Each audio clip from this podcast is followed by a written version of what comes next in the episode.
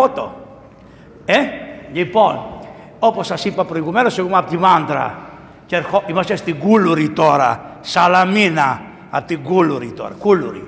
Λοιπόν, οι κουλουριώτησες όλες είχαν λίγο αυτό και φοράγαν τσιφουστάνες και ερχόντουσαν στην Αγία Κατερίνα, Μάντρα και ξημερωνόντουσαν οι καημένες εκεί πέρα.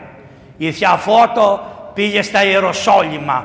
Όλοι το είχαμε τάμα να πάνε στα Ιεροσόλυμα. Οι γριές να φέρουν το σάβανο, να σαβανωθούν, γιατί άμα δεν ήταν τα Ιεροσόλυμα το σάβανα, δεν τις έπαιρνε ο χάρος. Έτσι λοιπόν, ό,τι σας λέω τα έχω ζήσει εγώ, δεν πάνα. Είναι αλήθεια όπως σας τα λέω.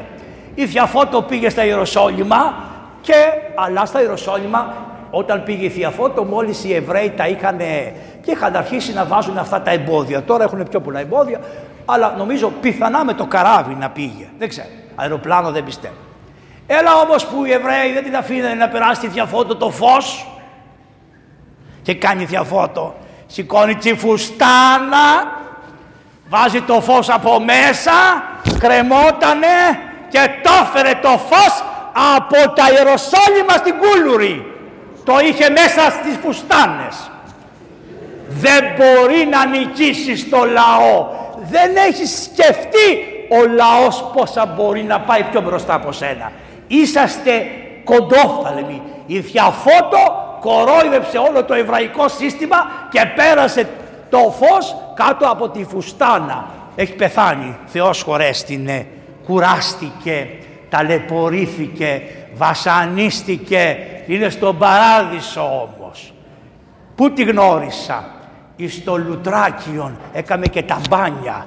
Αλλά ενώ ήταν στο Λουτράκι η καημένη δεν ξεκουραζότανε. Έπαιρνε όλα αυτά στην πλάτη και πήγαινε, έκανε τα μπάνια, ήταν γερή και πήγαινε και δούλευε. Και την εκτιμούσαμε όλοι. Την αγαπούσε η καρδιά μας. Ήρθα λοιπόν στην Κούλουρη που έχω και ένα άλλο δώρο στην Κούλουρη. Έχετε μία κολυμβήθρα εδώ σε αυτό το ωραίο μοναστήρι που όποιος δεν έχει πάει στο μοναστήρι αυτό και την Κεσαριανή δεν ξέρει την Ιατική. Το μοναστήρι της Παναγίας της Φανερωμένης έχετε μία κολυμπήθρα. Σε αυτή την κολυμπήθρα πάω και την προσκυνάω την κολυμπήθρα, την παίρνω αγκαλιά γιατί εκεί βαφτίστηκε η μάνα μου. Ο πατέρας της την έταξε στην Αγιαφανερωμένη και την επήρε η μάνα μου γεννήθηκε το 34 και το 35 την έφερε εδώ και την ευάφτισε σε αυτή την κολυβηθρούλα που είναι μόλις μπαίνει στο προσκύνημα εκεί αριστερά εκεί μέσα σε αυτή την παλιά. Άρα γιατί, γιατί τι να σε κάνω που γεννήθηκες πήρες το ζήν που λέει ο Αλέξανδρος. Όχι φίλε μου, εγώ θέλω το ευζήν και όχι το ευζήν Θέλω το αΐ εφ ζήν. Θέλω συνεχώς μέχρι τέλους των αιώνων και μετά να ζω καλά. Τι σημαίνει; Το αΐ ευ ζήν τι σημαίνει; Θέλω να είμαι αιώνιος. Ποιος μου το δίνει αυτό το δικαίωμα; Η Αγία Κολυμβήθρα. Γι' αυτό αφού δεν μπορείς να αγκαλιάσεις τη μάνα σου αγκάλιασε την κολυμβήθρα από την οποία βγήκε η μάνα σου που είναι χριστιανή, που με πήγε στην εκκλησία, όχι απλώς με πήγε στην εκκλησία, με πέταξε στο Χριστό. Οι γονείς μας, οι παλαιοί, μας πετάγανε στο Χριστό με όλη τους την καρδιά, μας δίνανε στο Χριστό. Και αυτά που θα σας πω σήμερα, εγώ τα άκουσα από μια γριά, παλιά γριά μαντρανέα, χείρα, οχτώ παιδιά της έμειναν δύο. Χείρα, έκαμε μετάνοιες προσευχές και με έβαζε και εμένα δίπλα και μου λέγε κάνε μετάνοιες Της έλεγα πόσες. Χίλιες μου λέγε. Δεν μπορώ, είμαι μικρό παιδάκι, δεν μπορώ. Κάνε τώρα γιατί όταν θα μεγαλώσεις θα τη έχεις καβάντζα. Μου λέει. Και για να με αναγκάσει να τη κάνω, τη γάνιζε ένα αυγό και το έβαζε εκεί μπροστά και μου έλεγε Όταν τη κάνεις θα το φας. Δεν είχε άλλο αυγό, ένα αυγό την ημέρα της έκαμε κοτά. Το έδινε σε μένα για να με μάθει πώς γινόταν οι μετάνοιες. Αυτοί λοιπόν ζούσαν με τα συναξάρια η Εκκλησία για μεγάλο διάστημα χάθηκε από τα συναξάρια. Έφυγε από τα συναξάρια τα παλιά μας τα βιβλία τα καλά, έφυγε από τη φιλοκαλία καλά, έφυγε, έφυγαν και από τα συναξάρια. Και πολλές φορές ανεβαίνουμε οι παπάδες και λέμε μπούρου, μπούρου, μπούρου, μπούρου, μπούρου, μπούρου, ενώ άμα πούμε τους βίους των Αγίων και διαβάσουμε και το τι κάνανε γραπτά των Αγίων, έχουμε παρηγορήσει και τον κόσμο και τελείωσε. Γιατί το εφαρμοσμένο Ευαγγέλιο είναι ο βίος των Αγίων. Θέλεις να δεις, λένε μερικοί, το Ευαγγέλιο δύσκολα να εφαρμοστεί. Έχει τόσους πολλούς βίους που το έχουν εφαρμόσει το ίδιο Ευαγγέλιο με διαφορετικές απόψεις όλη τους τη ζωή που θα μείνουμε έκπληκτοι. Κάποιος βίος θα πηγαίνει και για μας να μας ταιριάζει. Αυτοί οι Σέρβοι που κοροϊδεύουν τώρα όλοι αυτό τον κακομύρι, τον παίχτη του τέννις, πώς το λέγουν, Τζάκοβις, πώς το λένε το παλικάρι αυτό. Λοιπόν, αυτοί οι Σέρβοι έχουν μια γιορτή που λέγεται Σλάβα. Δηλαδή τι σημαίνει. Κάθε οικογένεια έψαξε και είδε ποιος Άγιος της ταιριάζει; Δεν έχουν μόνο τα ονόματα Κώστας, Βαγγέλης, Νικόλαους, αλλά κάθε οικογένεια γιορτάζει μια γιορτή που την έχουν αφιερωμένη όλη η οικογένεια σε έναν Άγιο. Συνήθως έχουν τον Άγιο Νικόλα. Αυτοί οι Σέρβοι λοιπόν, αυτό είναι μόνο στις σλαβικές εκκλησίες, το έχουμε εμείς, εμείς γιορτάζουμε τις γιορτές μας. Βαγγελισμού, Βαγγέλης, Γιώργης, Γιώργης του Αγιοριού, Πανηγύρι, φαγητά, Χριστός, Κίτσος, αυτά δεν είναι; Ε, τα φώτα αναμένα όλα. Τα φώτα, η παπαδιά εμένα στη γιορτή μου τα σβήνει τα φώτα. Που είναι οικονομία. Μπορεί σήμερα βρήκες να μου σβήσεις τα φώτα. Α τα φώτα αναμένα, ρε! Τα φώτα τα ανάβουμε στις γιορτές και στις δυστυχίες. Στις κηδείες να ανάψετε τα φώτα γύρω γύρω να καταλάβει ο κόσμος ότι σου φύγει ο άνθρωπός σου. Αυτή ήταν η παράδοση να έχει ο ένας μετοχή στον άλλον και να χτυπάει και η καμπάνα. Και την ώρα που πέθανε και την ώρα που φεύγει και την ώρα που μπαίνετε στον τάφο να χτυπάνε οι καμπάνες. Να καταλάβει ο άλλος ότι έφυγε ο αδερφός μου και πάει στον παράδοση και είμαι υποχρεωμένος στη μακαρίο του εδώ δεν μπορώ να πάω. Γι' αυτό χτυπάει η καμπάνα. Πήγαινε. Λοιπόν, ποιο είναι το μάθημά μας, Αθανάσιος ο Μέγας, που γεννήθηκε αυτός; Και πότε γεννήθηκε, το 295, που γεννήθηκε; Σε μια πολιτιάρα μεγάλη. Πόσο πληθυσμό είχε όταν γεννήθηκε ο Άγιος; Ένα εκατομμύριο μεγαλύτερη από τη Ρώμη. Καλά την Κωνσταντινούπολη δεν υπήρχε καθόλου. Από την Αντιόχεια, μεγαλύτερη από την Αθήνα. Η μεγαλύτερη πόλη της αυτοκρατορίας ήταν η Αλεξάνδρεια. Ποιος την έχτισε; Ο Μεγαλέξανδρος που έφυγε από εδώ και έφυγε και πήγε και πέρασε απέναντι και πήγε και πάλεψε και έκανε και έφτασε στην Αίγυπτο. Πώς έφτασε στην Αίγυπτο; Ο Θεός των πατέρων ημών λέμε εμείς. Αυτό λέγανε και οι Εβραίοι. Ο Θεός των πατέρων ημών. Αυτό λέγανε και οι Έλληνες. Η διδασκαλία των πατέρων. Ποιο πατέρα είχαν οι Έλληνες; Τον Όμηρο. Ο Όμηρος λοιπόν έλεγε ότι υπάρχει ένα μέρος στον κόσμο που είναι αριστερά του Νείλου που εχέεται ο Νείλος που είναι μια ωραία τεράστια παραλία. Από πίσω είναι μια λίμνη και μπροστά είναι ένα νησί που δεν είναι φάρο. Ο Αλέξανδρος που διάβαζε τον Όμηρο δεν κοιμόταν ο Αλέξανδρος με μαξιλάρι έβαζε τον Όμηρο στο κεφάλι. Και όσο ήταν φτωχός βασιλόπουλο της Μακεδονίας το είχε τυλιγμένο με χαρτιά. Όταν έφτασε σε ένα μέρος, νομίζω στην Τύρο, βρήκε ένα χρυσό κουτί και το έβαλε μέσα. Και άρα βασιλιάς σε χρυσό κουτί και από πάνω και μέσα είχε τον Όμηρο, την Οδύσσια και την Ηλιάδα. Κυρίως την Ηλιάδα. Γιατί στην Οδύσσια νικάει η πονηριά. Ενώ στην Ηλιάδα νικάει η ανδριοσύνη. Στην Οδύσσια Γι' αυτό λέει Γκρέκο Μασκαρά, ένα τραγούδι που το τραγουδάνε.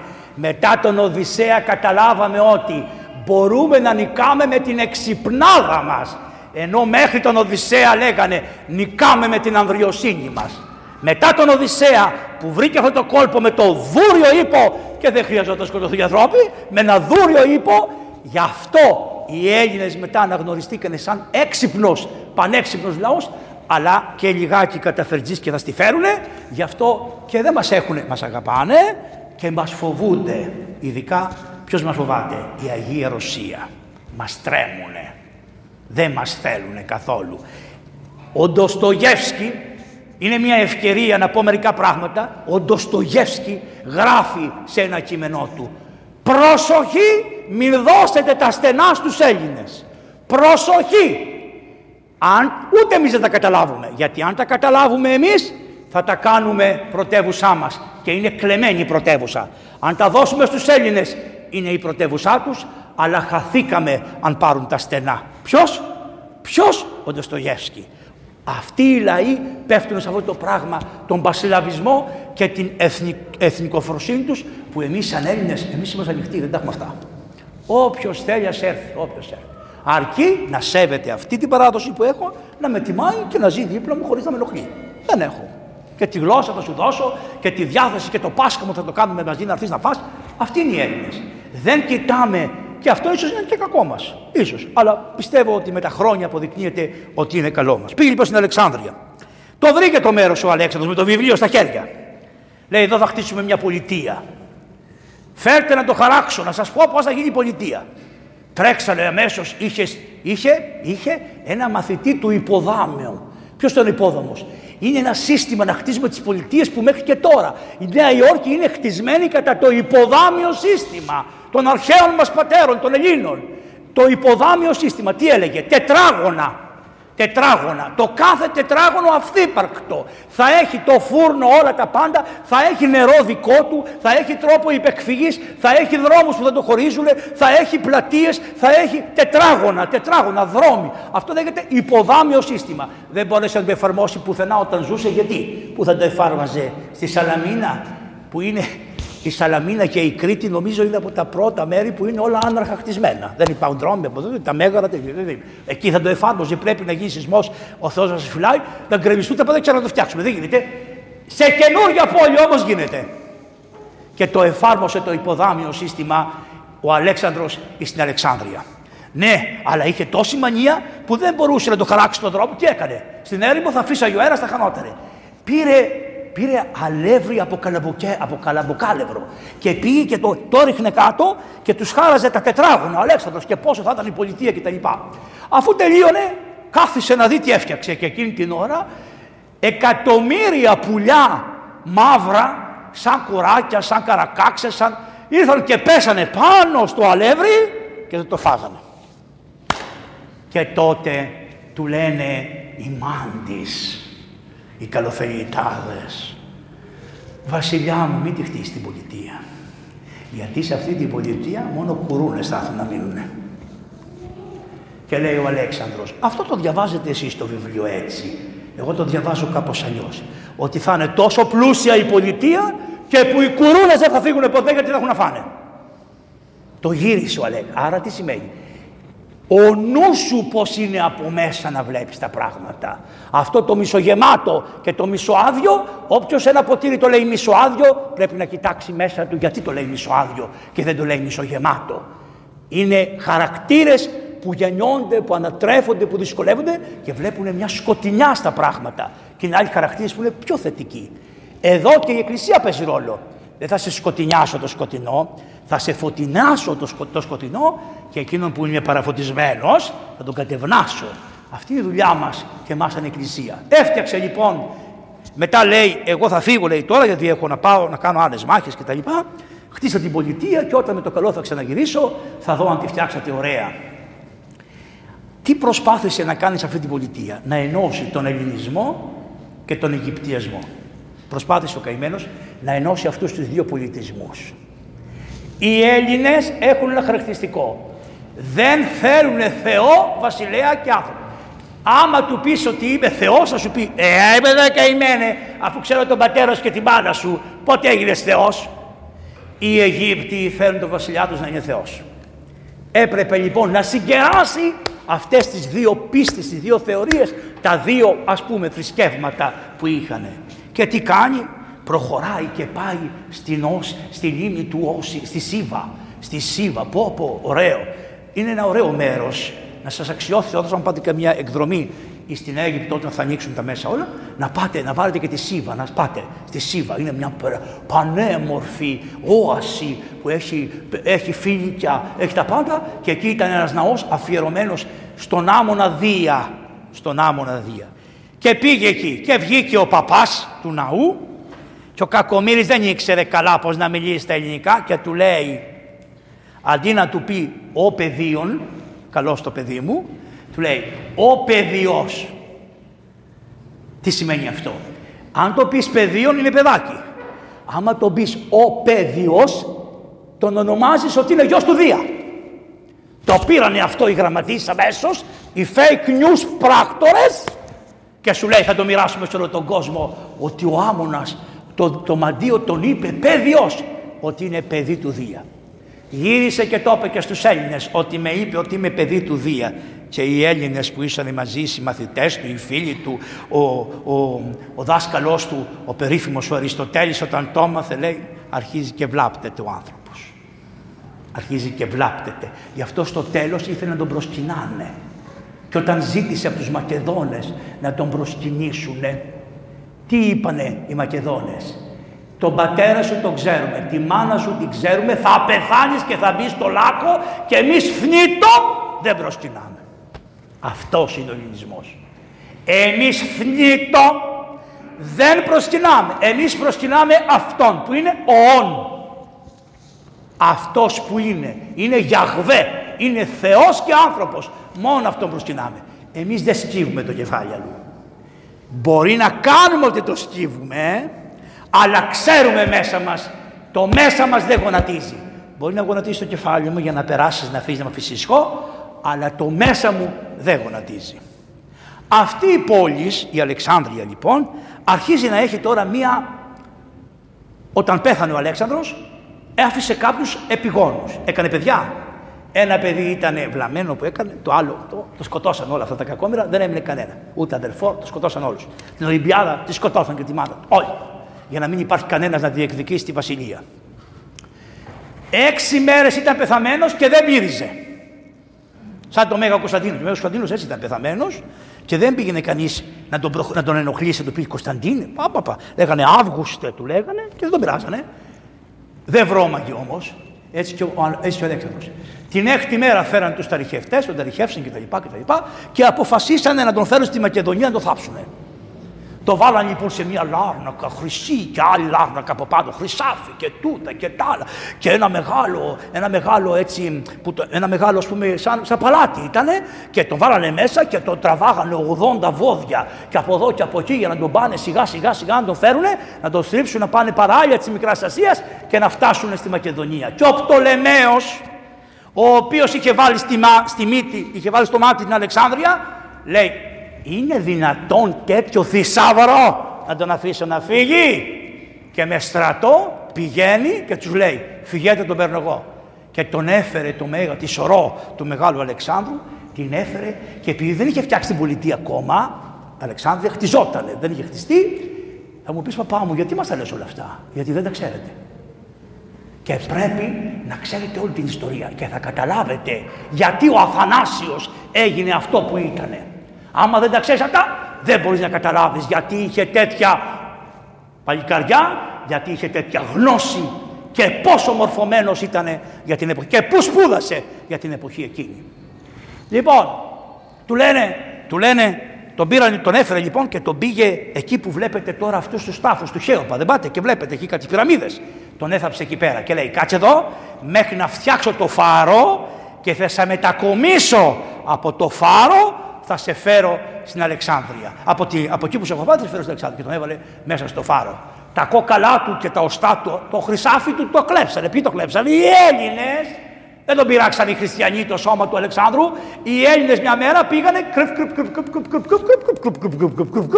το κλέψανε το χρυσάφι και μείναν τα κόκαλα και πήγε ένα Άγιος δικός μας και του λένε να σε πάμε να δεις τα κόκαλα του Αλεξάνδρου και ανέβηκε και λέει πω πω και εσύ Αλέξανδρε εδώ πέρα και το ζωγραφίζουμε στους ναύθηκες των εκκλησιών και όπως μπαίνετε μέσα και γυρίσεις πίσω βλέπεις το κλάμα αυτού του Αγίου για τον Αλέξανδρο τα κοκαλάκια του που είναι μέσα στη Λάρνακα. Μετά λέει χαθήκανε. Λοιπόν ο αυτός ο, ο Πτολεμαίος είναι ο Πτολεμαίος ο πρώτος, μετά είναι ο Πτολεμαίος ο δεύτερος και τα λοιπά, φτιάχνει μια γενεά των Πτολεμαίων. Και τι κάνει, λέει, είμαι Έλληνας, αλλά όμως είμαι και στην Αίγυπτο. Άρα, θα φτιάξω ένα πολιτισμό διπλό. Και ελληνικό και αιγυπτιακό θα τα ενώσω. Και λέει ο Καβάφης, ένας καλός ποιητής. Μη σας ενοχλούν. Ακούστε, λέτε. Ο Καβάφης ήταν έτσι και ήταν αλλιώς. Τι με νοιάζει, βρε, πώ ήταν. Εμένα με ενδιαφέρει. Πήγε μετανοημένος. Πήγε εξομολογημένος. Κοινώνησε ο άνθρωπος. Ήταν μέσα στις εκκλησίες, στις Βυζαντινές που λέει το τραγούδι. Ήτανε, ήξερε τόσα για την παράδοση, για την εκκλησία και τον Χριστό. Ήξερε, ήταν λεπτή ψυχούλα. Αυτό με ενδιαφέρει εμένα. Μου άφησε πολλά χέρια στην ιστορία που μπορώ να τα παδώ. Αυτό με ενδιαφέρει. Τα υπόλοιπα. Και να σου πω και κάτι άλλο. Και δεν θα προσευχηθώ. Για όλους θα προσευχηθώ, όπως λέει και ο Μεγαθανάσιο. Υπεραναπαύσεω όλων των ανθρώπων προσεύχομαι εγώ. Δεν ξέρω τα λεπτόμα του καθενός, ούτε με ενδιαφέρουν τα λεπτόμα του καθενός. Εγώ ξέρω τα λεπτόμα τα δικά μου που είναι χειρότερα στην ιδιοτέλεια από αυτούς. Γιατί αυτοί ήταν και αγαθοπουλάδε, είχαν ένα πάθος. Εμείς έχουμε πολλά πάθη κρυμμένα. Πάμε παρακάτω. Λοιπόν, ο βασιλιάς αυτός είπε, ωραία, πρέπει να φτιάξω το κράτος μου. Ένα κράτος όμως δεν είναι κράτος αν έχει όπλα. Ένα κράτος δεν είναι αν έχει φαγητό. Ένα κράτος είναι κράτος αν έχει πολιτισμό. Θέλω πολιτισμό να έχει το κράτος. Θα φτιάξω λοιπόν δύο μεγάλες βιβλιοθήκες και θα φέρω ό,τι βιβλίο υπάρχει στον κόσμο θα το φέρω στην Αλεξάνδρεια. Θα το αγοράσω, θα το αντιγράψω. Πάπυρους είχε, πάπυρος δεν είναι, πάπυρος, τα ξέρετε πάπυρους. Πάπυρους είχε αφαντάστους. Αυτό, αυτό δεν λέγεται βιβλίο, λέγεται βίβλος. Όταν το βλέπετε έτσι, είναι βίβλος. Τα, α, όταν αυτό, αυτό λέγεται βιβλίο. Το καταλάβατε; Το χοντρό, το δεμένο, το καλό λέγεται βίβλος. Έτσι θα φτιάξω από, τα, από, τις, από, τις, από αυτά που βγαίνουν μέσα από, τα, από το ποτάμι, θα φτιάξω εκατομμύρια βίβλους. Πεντακόσιες χιλιάδες βίβλους, βιβλία, όχι την Αγία Γραφή, βιβλία. Από όπου ήθελες τα έφερε; Από την Ινδία, από την Περσία, από όλο το γνωστό κόσμο έφερε τα βιβλία και τα έβαλε στας βιβλιοθήκας, στη θήκη που είχαν τα βιβλία. Γιατί τα έκανε, τα κλειδωμένα. Όχι, έκαμε αναγνωστήρια, πανεπιστήμια για να μπορεί να πηγαίνει ο καθένας να διαβάζει, να μελετάει, να καταλαβαίνει, να συγκρίνει.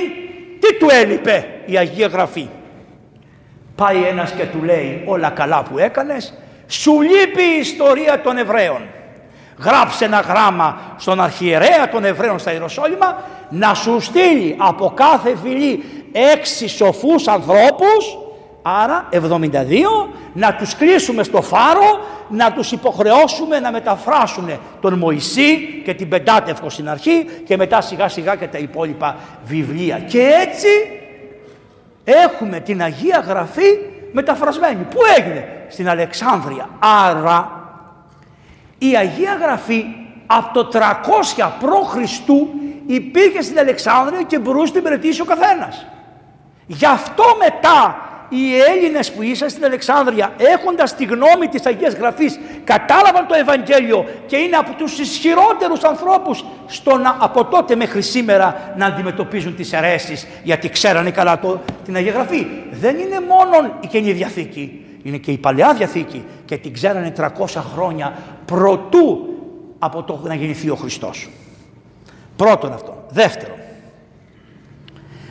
όταν μάζεψε πάρα πολλούς όλο το διάστημα δηλαδή από το, από το 300 μέχρι σχεδόν να γεννηθεί ο Χριστός και μετά άλλα 300 χρόνια που ήρθε η ηρεμία στον κόσμο μάζεψαν πάρα πολλά έργα και βιβλία. Ακούστε, με δύο λόγια μερικά πράγματα να μείνετε έκθαρδοι.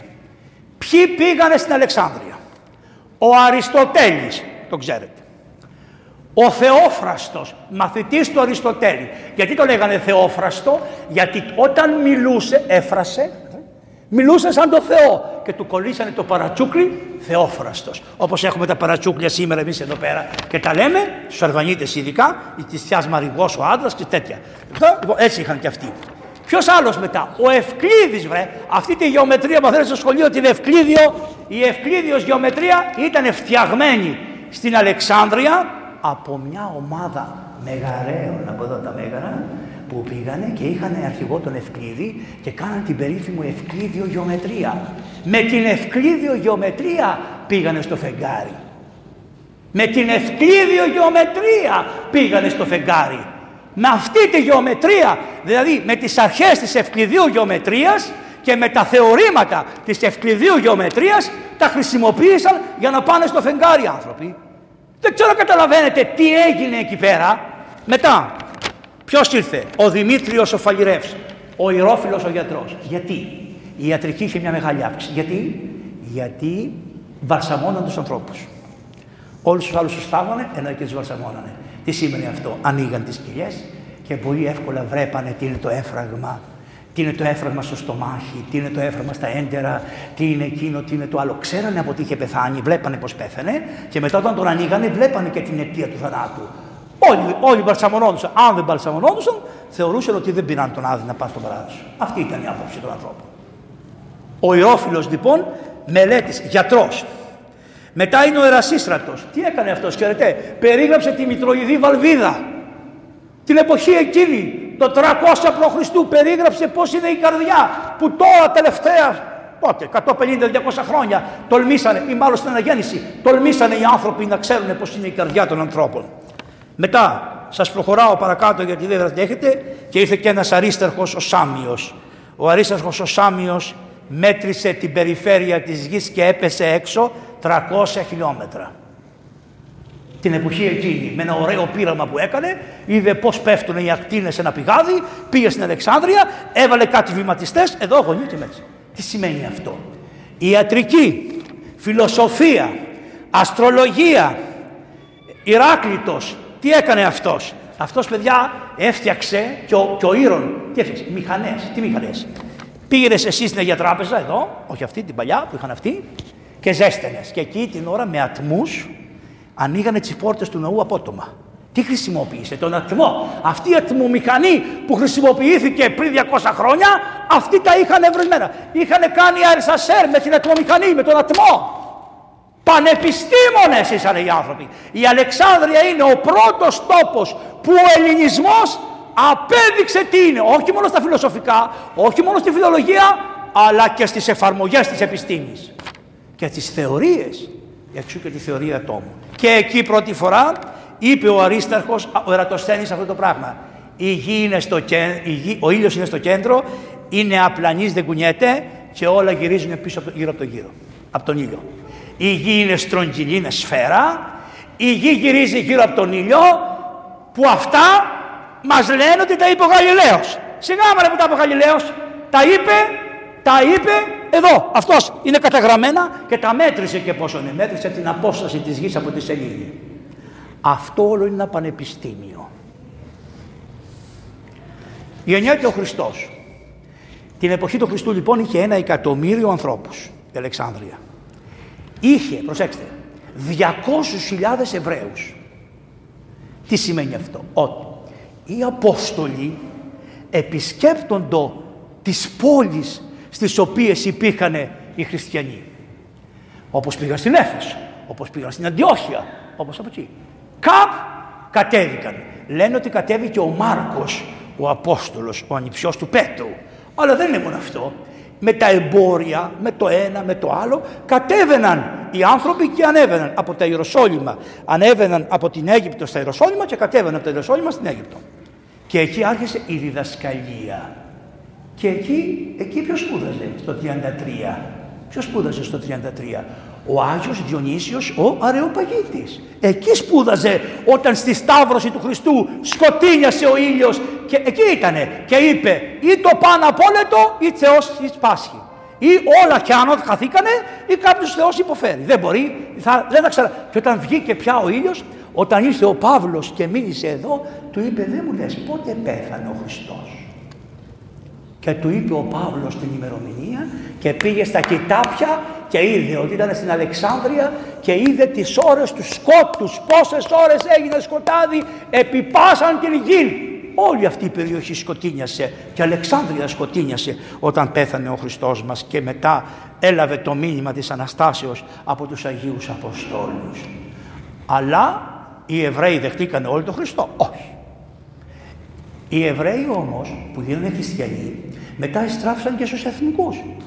Γιατί τι σας είπα, υπήρχαν Αιγύπτιοι, Έλληνες και Εβραίοι. Αυτοί μετά σιγά σιγά άρχισε να αυξάνει ο ρυθμός των χριστιανών. Πολύ μεγάλος αριθμός έγιναν χριστιανοί. Τόσο μεγάλος αριθμός έγινε που είχαν πια επισκόπους. Τόσο επισκόπους είχαν όπως και η Ρώμη είχε επισκόπους.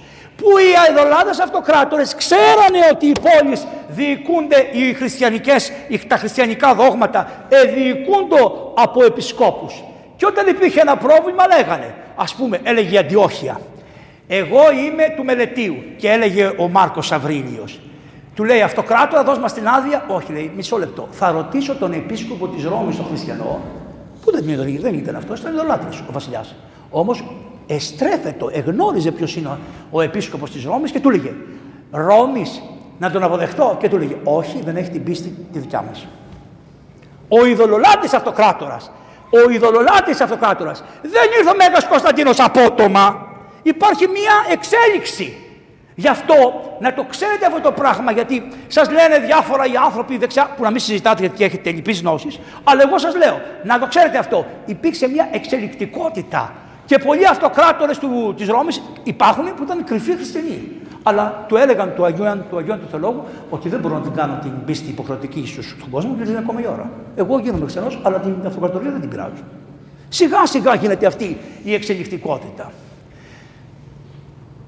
Φτάσαμε λοιπόν στην εποχή ο Χριστός αναστήθηκε, οι Απόστολοι διέδωσαν το κήρυγμα, χιλιάδες άνθρωποι γίνανε χριστιανοί, οι διωγμοί υφίστατο και άρχισαν και οι αιρέσεις. Τι είναι οι αιρέσεις; Πρώτα η αίρεση συνήθως είναι σχίσμα. Στην αρχή γίνεται σχίσμα και μετά γίνεται αίρεση. Σχίσμα που πολυκαιριάσει μπαίνουν πολλά πράγματα και γίνεται αίρεση. Δεν το θέλουμε το σχίσμα. Παρακαλούμε να μην γίνονται σχίσματα. Γιατί μετά με τον καιρό, με τον καιρό, με τον καιρό μπαίνουν διάφορα πράγματα και φτάνουμε στην αίρεση. Στην αρχή μπορεί να είναι μια μικρή διαφωνία και χωρίζονται. Συνήθως, συνήθως οι διοικήσεις των επισκοπών και μετά βάζουν και διάφορα άλλα, παριστάντερες. Λοιπόν, ξαφνικά παρουσιάζεται το 300, περίπου 320, παρουσιάζεται στην Αλεξάνδρεια, ενώ ακόμα η Εκκλησία υποφέρει, μόλις έχουν σκοτώσει την Κατερίνα, η Αγία Κατερίνα μόλις την έκανε σκοτώσει, πάνσοφος. Γι' αυτό, γι' αυτό όταν δείτε την Αγία Κατερίνα πραγματική αγιογραφία βυζαντινή, τι βλέπετε. Μια ωραία κορή, ωραία, καλοντημένη, περιποιημένη με τα σκουλαρίκια της με αυτά. Σαν να φοράει τη στολή τα δικά σας. Τα, πώς θα λένε αυτή τη στολή που φοράτε, την καλή, πώς λέγεται. Ε; Τα κατηφένια. κατηφένια. Αυτά τα λένε στα μέγαρα. Συγγνώμη, μην σας μπερδέψετε, στενοχωρηθείτε. Λοιπόν, αυτή τη στολή την ωραία, τη σαλαμινιώτικη στολή που φοράνε. Λοιπόν, τέτοια φόραγε η Κατερίνη και στα πόδια της Αγίας Εκατερίνης είναι μια σφαίρα γιατί η Αγία Κατερίνη έζησε την εποχή που ήξερε τι λέγανε οι σοφοί ότι η γη είναι σφαίρα. Έχει ένα διαβήτη μεγάλο γιατί χωρίς το διαβήτη δεν μπορείς να μετρήσεις τίποτα. Στα πόδια της Αγίας Κατερίνης αριστερά είναι. Κοιτάξτε τις εικόνες. Έχουν σημασία οι εικόνες γιατί αποδίδουν την ιστορική αλήθεια της εποχής που έζησε η Αγία. Ήταν πανεπιστήμων. Τους κομψούς των ασεβών. Επειδή αυτοί που έχουν γνώση, αυτοί που κάνουν τους επιστήμονες και είναι επιστημονίσκοι, μικροί, μικροί, μικροί. Επιστήμονας, ξέρετε ποιον να θαυμάζεται για επιστήμονα, αυτός που λέει «Εν είδα ότι ουδέν είδα». Παιδιά, είναι να ξέρω, δεν τα ξέρω όλα, ότι ίσως δεν το ξέρω καλά και αυτό που σας λέω. Αυτός είναι επιστήμονας. Ο επιστήμονας συνεχώς αυτοαναιρείται, βάζει καινούριο ερώτημα. Καινούριο ερώτημα. Λέει αυτό, μήπως είναι έτσι; Γι' αυτό αυτοί που παίρνουν τη λέξη επιστήμη, ειδική, μην τους ακούτε εύκολα αυτούς. Να πεις σιγά, θα το ψηφίσω στο μυαλό μου, θα το δω αν αυτό που μου λες πρακτικά ισχύει. Έχω δικαίωμα. Σιγά, τι είμαι χαζός, εσύ θα με κανονίσει. Και θα το δω, θα το εφαρμόσω. Θα με πείσεις με την πειθό και όχι με την υποχρέωση και το βουρδούλα. Πάμε παρακάτω. Λοιπόν, γεννήθηκε ο Άριος, έλα όμως που το 295 είχε γεννηθεί ο Άγιος Αθανάσιος, ο επώνυμος της Αθανασίας και όπως λέει ο Γρηγόριος ο Θεολόγος, ένα πάρα πολύ ωραία, λέει το εξής. Αθανάσιο τιμήσομε, αρετήν τιμήσομε. Αθανάσιος και αρετή είναι το ίδιο πράγμα ο αρχαίος ελληνικός κόσμος εκτιμούσε την αρετή πάρα πολύ. Γι' αυτό όταν ο καημένος ο Ηρακλής βρέθηκε μπροστά σε ένα στρατάκι και του λένε, φανερώθηκε μια κυρία με όλες τις χάρες και του λένε εμένα λέει με ακολουθήσεις θα περάσεις καλά, θα έχεις πολλές γυναίκες, θα τρως, θα πίνεις, θα είναι φαρδιά η οδός, θα περνάς καλά, ο κόσμος, ο δικός μου θα σε αγαπάει, από πίσω θα σε βρίζουν, αλλά δεν πειράζει, τι σε ενδιαφέρει, τι, τι σε νοιάζει, δεν από πίσω, τι δεν μπροστά του. Της λέει, εσένα καλή μου κυρία πώς σε λένε, λέει αυτή, οι εχθροί μου με φωνάζουν κακία και οι φίλοι μου με λένε ευδαιμονία. Και ρωτάει την άλλη, που ήταν σεμνή, έτσι ωραία ντυμένη, ευγενής, όμορφη αρχόντισσα. Της λέει, εσάς κυρία, εσείς τι έχετε να μου πείτε, η ζωή σου με μένα θα είναι δύσκολη, στενή η οδός, θλίψεις και βάσανα, συνέχεια θα κάνεις υπακοή και θα κάνεις έργα αρετής. Αυτά θα είναι η ζωή σου με μένα. Όταν θα πεθάνεις όμως θα αφήσεις μνημόσυνο αγαθό, αιωνία η μνήμη. Θα αφήσεις αιωνία τη μνήμη. Πώς έλεγε σε ένα κυρά μου, της λέει, Εμένα με λένε αρετή, του είπε αυτή. Ωραία, εσένα θέλω. Διαλέγω την αρετή. Άρα οι Έλληνες δια του Ηρακλέους είχαν σταθεί από χρόνια μπροστά στο ερώτημα θα πάω με την αρετή ή θα πάω με την κακία. Είχαν απαντήσει θέλω την αρετή, μπορεί το σώμα μου και οι δονές μου να με πηγαίνουν προς την κακία, αλλά ξέρω ποιος είναι ο σκοπός. Όταν δεν το πετυχαίνω το σκοπό, κάνω λάθος και αφού κάνω λάθος, πώς το λέγανε οι αρχαίοι Έλληνες, όταν το ξέβανε με ένα βέλος και δεν πήγε με το βέλος στη θέση του, αλλά πήγαινε από εκεί και λέει Ήμαρτον. Αυτό είναι. Έκανα λάθος. Δεν σκόπευσα σωστά. Ήμαρτον. Αυτό είναι. Αυτή η λέξη ήμαρτον έκανα λάθος είναι η σωτηριώδης πάσης ανθρώπης. Εάν πεις ήμαρτον, έκανα λάθος, συγχωρεμένος, μπες μέσα. Σε ποιον άνθρωπο θα τον μαλώσει κανείς, έχει το παιδί σου και του λες βρε, γιατί έφαγες σοκολάτα και την έχει μέσα στο στόμα τρέχοντας άλλο. Σοκολάτα, και του λες βρε. Και λέει, συγγνώμη, αμάρ, έκανα λάθος. Έκανα λάθος. Αυτό. Τελείωσε. Θα το μαλώσεις, αντέχεις, δεν αντέχεις. Φανταστείτε το Θεό όταν του πεις ήμαρτον, έκανα λάθος. Αυτό είναι. Και οι το ξέραν αυτό. Δεν έκανε με τίποτα. Ο χριστιανισμός μας παρέδωσε τον Χριστό. Να αγαπάμε τον Χριστό και μας εξήγησε την ανάσταση των κεκτημένων. Αυτό είναι ο Χριστός. Πολλές από τις αρετές τη διδασκαλίες τη είχαν αρχαίοι, γι' αυτό ήταν έτοιμοι.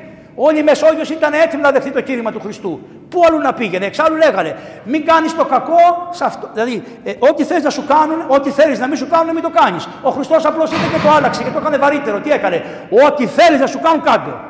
Ενώ ο αρχαίος κόσμος είχε μείνει μέχρι εκεί. Μην κάνεις αυτό που δεν θέλεις να σου κάνουνε. Δεν είναι αυτό θετικό, αυτό είναι αρνητικό. Μπορεί να κάθεσαι και μην κάνεις κακό. Όχι, λέει, έχω κάτι άλλο. Εσύ κάνε ένα βήμα, υπέρβαση, πέρασε το και κάνε στους άλλους αυτό που θέλεις να σου κάνουν. Ωραία. Αυτός είναι ο Χριστός μας.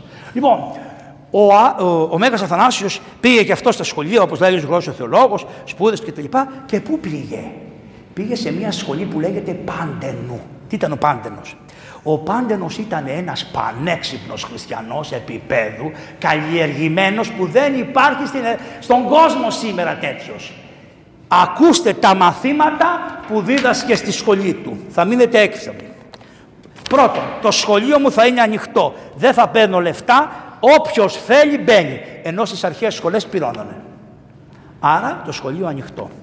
Δεν με νοιάζει αν είναι δολολάτρης, αν είναι μυθριδάτης, αν είναι αεκίνεδος, αν είναι κανονικό ή μη δεν ξέρω, δεν με ενδιαφέρει η κανονικότητα κανενός. Όλοι να μπουν μέσα.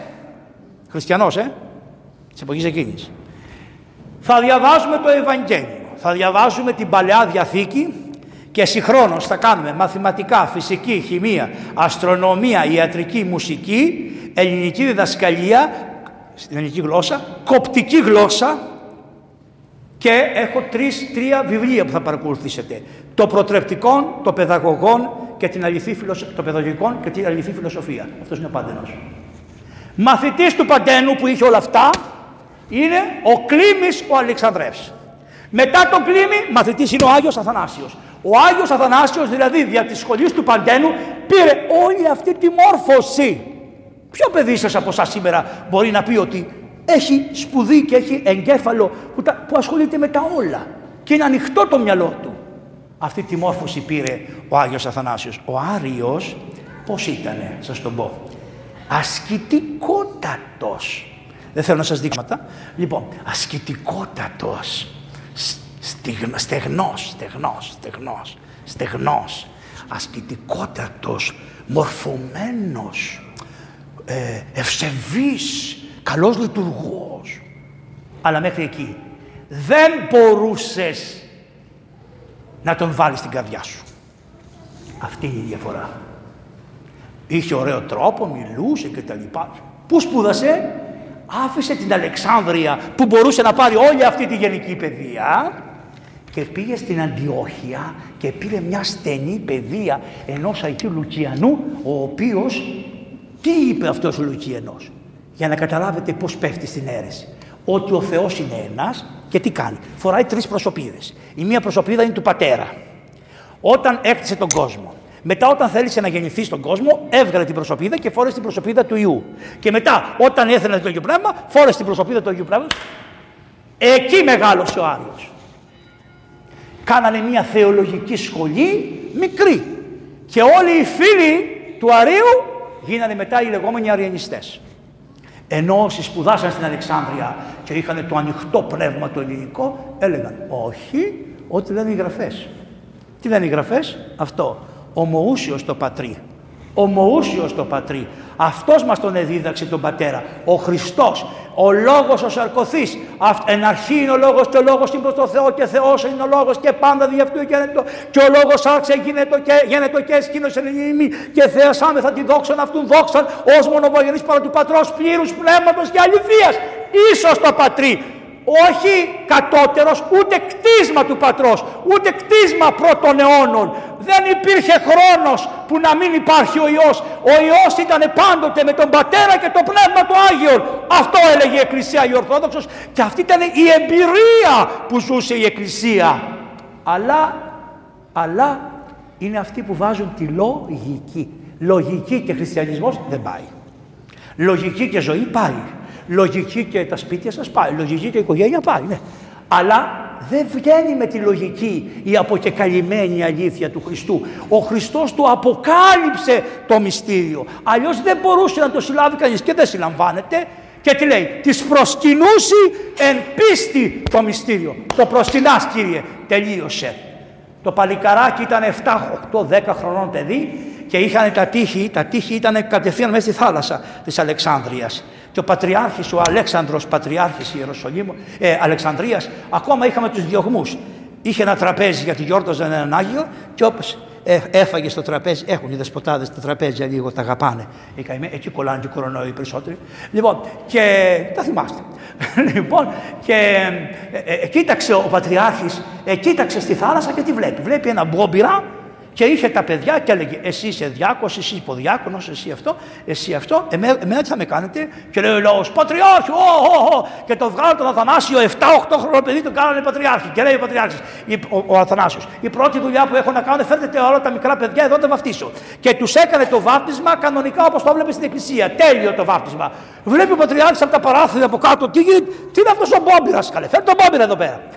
Η Εκκλησία πρέπει να έχει κλειστά τα μάτια. Και εσείς οι παπάδες που είστε μέσα στις εκκλησίες να δείτε ποιο παιδί του ιερού είναι για να σας αντικαταστήσει. Να έχετε έννοια, να έχετε έννοια. Ποιο παιδί του ιερού μπορεί να συνεχίσει την παράδοσή μας που έχουμε. Πολλά παιδιά μπαίνουν στο ιερό, δεν είναι όλα για παπαδάκια, για παπάδες, αλλά βλέπετε εσείς, είστε έξυπνοι, βλέπετε το υπάκουο, το καλό, αυτό που ξέρει πολλά πράγματα. Αγαπήστε το, τιμήστε το, βοηθήστε το, την οικογένειά του. Βοηθήστε τι, να βγει ο καλός παπάς του αύριο. Πρέπει να έχετε αγωνία. Πού θα μείνουνε αυτά καημένοι, πού θα μείνουνε, άμα δεν έχουμε εμείς την καλή αγωνία και να κάνουμε παιδιά. Εγώ το λέω, να κάνετε παιδιά, γιατρούς και παπάδες, φυσικούς και παπάδες, μαθηματικούς και παπάδες, αστρονόμους και παπάδες. Ε, α, πώς λένε αυτούς που πάνε, στο, που πάνε στον ουρανό, αυτοί πώς το λένε, αστρο... πώς το λέτε εσύ, αστροναύτες και παπάδες. Ναι, αλλάζει η εποχή και θα την περάσω εγώ πιο μπροστά. Γιατί έχω αυτόν. Γιατί όχι, γιατί όχι. Δεν θα μας στρέψουν την επόμενη γενεά, δεν πρόκειται να σε πληρώσουν αυτοί. Ξηγημένα. Θα είμαστε μέσα στον ιστό της κοινωνίας, ορθόδοξοι παπάδες, με τα ρούχα μας. Εγώ το έχω ζήσει τι σημαίνει με τα ρούχα μας. Το ρατσισμό του ρούχου μου. Κάνω επιτροπές αναπηρίας. Ήρθε προχθές ένας νεαρός, δεν θα πω το πώς ήτανε. Και μου λέει, εσύ τι είσαι, ούτε επιθετικό σου. Λέω, είμαι γιατρός. Τι γιατρός είσαι, αφού φοράς αυτά; Σε ενδιαφέρει σαν αυτό. Σε σε ενδιαφέρει ότι εγώ είμαι γιατρός. Κοιτάς από τα ρούχα τι είναι ο άλλος. Ακόμα το ρατσισμό σας έχετε βρε. Φύγετε από αυτά. Και μου κάνεις τον προοδευτικό. Και μου λέει δεν ήταν ρατσισμός, πότε ήταν ρατσισμός. Γιατί δεν ρώτησες τους άλλους δύο είναι γιατροί και ρωτάς εμένα.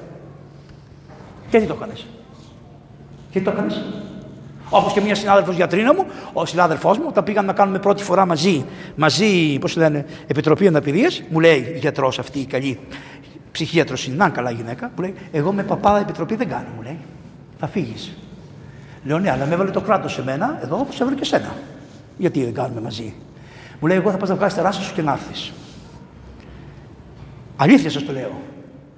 Και τη απήντησα κι εγώ. Και εμένα ο μπούστος του ρούχου σου δεν μ' αρέσει, αλλά θα το υποφέρω να καθίσω. Σιγά. Τι είπε να πει αυτό. Εγώ θα σε στείλω σε να απαντηθεί. Με ποιο λόγο; Τι, και γιατί πρόσεξες ότι είμαι παπάς; Γιατί πρόσεξες ότι είμαι παπάς; Είμαι ο Παπα-Νικολάου Ευάγγελος. Μην κοιτάζεις να είμαι Παπα-Βαγγέλη. Τους βλέπετε, προοδευτικοί αυτοί όλοι, έτσι; Ξέρω που ανήκανε, τα ξέρω. Προοδευτικοί είναι αυτοί όλοι. Δεν είναι προοδευτικοί, είναι αυτοί που θέλουν να υπερισχύσουν. Είναι οι μαθητές του Κέλσου. Ο Κέλσος είναι ο πρώτος αντίχριστος συγγραφέας που φανερώθηκε στον κόσμο. Ό,τι ακούτε ότι είπε αυτός ο Θεός να τον συγχωρέσει, ό,τι ακούτε που λέει ο άλλος ο Θεός να τον συγχωρέσει, ό,τι ακούτε που λένε πάρα πολλοί είναι του Κέλσου το αντίγραφο. Ακριβώς το ίδιο. Και δυστυχώς, ενώ δεν έμεινε κανένα αντίγραφο από το Κέλσου στα βιβλία, διότι ποιος να τα σταθείς να τα γράψει στα βιβλία, ο Οριγένης ο καημένος του δώσανε το βιβλίο του Κέρσου και του είπανε, απο, δηλαδή απάντησε στον Κέρσο. Και επειδή ήταν τίμιος επιστήμονας, τι έκανε. Πήρε και λέει, ο Κέλσο στην πρώτη σελίδα λέει αυτό, του απαντώ αυτά. Στη δεύτερη σελίδα λέει αυτά. Τι κάνει λοιπόν ο συγκεκριμένος, ο συγκεκριμένος, τι κάνει. Παίρνει από τον Οριγένη αυτά που λέει ο Κέλσος και δεν βάζει τις απαντήσεις του Οριγένη. Δηλαδή αυτό που μου κάνει εμένα στην τηλεόραση και μου κόβει τα λόγια και τα σειράπτει, το ίδιο έκανε και την εποχή εκείνη και την ίδια κάνει τώρα και τώρα.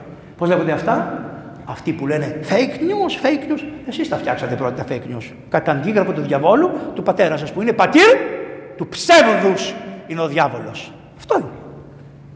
Και είπανε για τον Χριστό αυτά τα λόγια που είναι πολύ μεγάλη αμαρτία. Και, και εγώ εγώ ενώ αγαπάω το δεσπότη αυτόν εκεί, τον, τον παλιό, ξέρετε, το, το, το, το γέροντα, τον, τον Αμβρόσιο, τον αγαπάω, δεν ήταν σωστό να διαβάσει τι είπαν οι άνθρωποι. Τα αυτιά σας μην τα μολύνετε με τη σήμη. Μακριά, μακριά, δεν με ενδιαφέρει. Περαγία Θεοτόκε, σώσον ημάς και φώτισε τον άνθρωπο να δει το φως του προτού να πεθάνει και να έρθει στη βασιλεία σου. Και αν δεν έρθει στη βασιλεία σου, εγώ θα παρακαλάω να βγω εγώ από τον παράδεισο να μπει αυτός στη βασιλεία σου. Αυτός είναι ο Χριστός. Αυτός είναι ο Χριστός. Δεν καταριόμαστε κα... Όχι, όχι, όχι. Τι επιθυμούμε; Τη σωτηρία, την επιστροφή και κάτι άλλο. Το κακό που έκανε να γίνει όσο δυνατόν μικρότερο. Αυτά τα παραλάμε το Θεό. Δεν είμαστε εμείς επιθετικοί, όχι, δεν μας ενδιαφέρει. Τέτοιοι, που, και πού είναι τώρα, εξαφανίστη το μνημόσυνο αυτών με τα πατάγου, λέει η Παλαιά Διαθήκη. Πα, πα, εξαφανίζεσαι. Και μένει ποιος μένει, αυτός.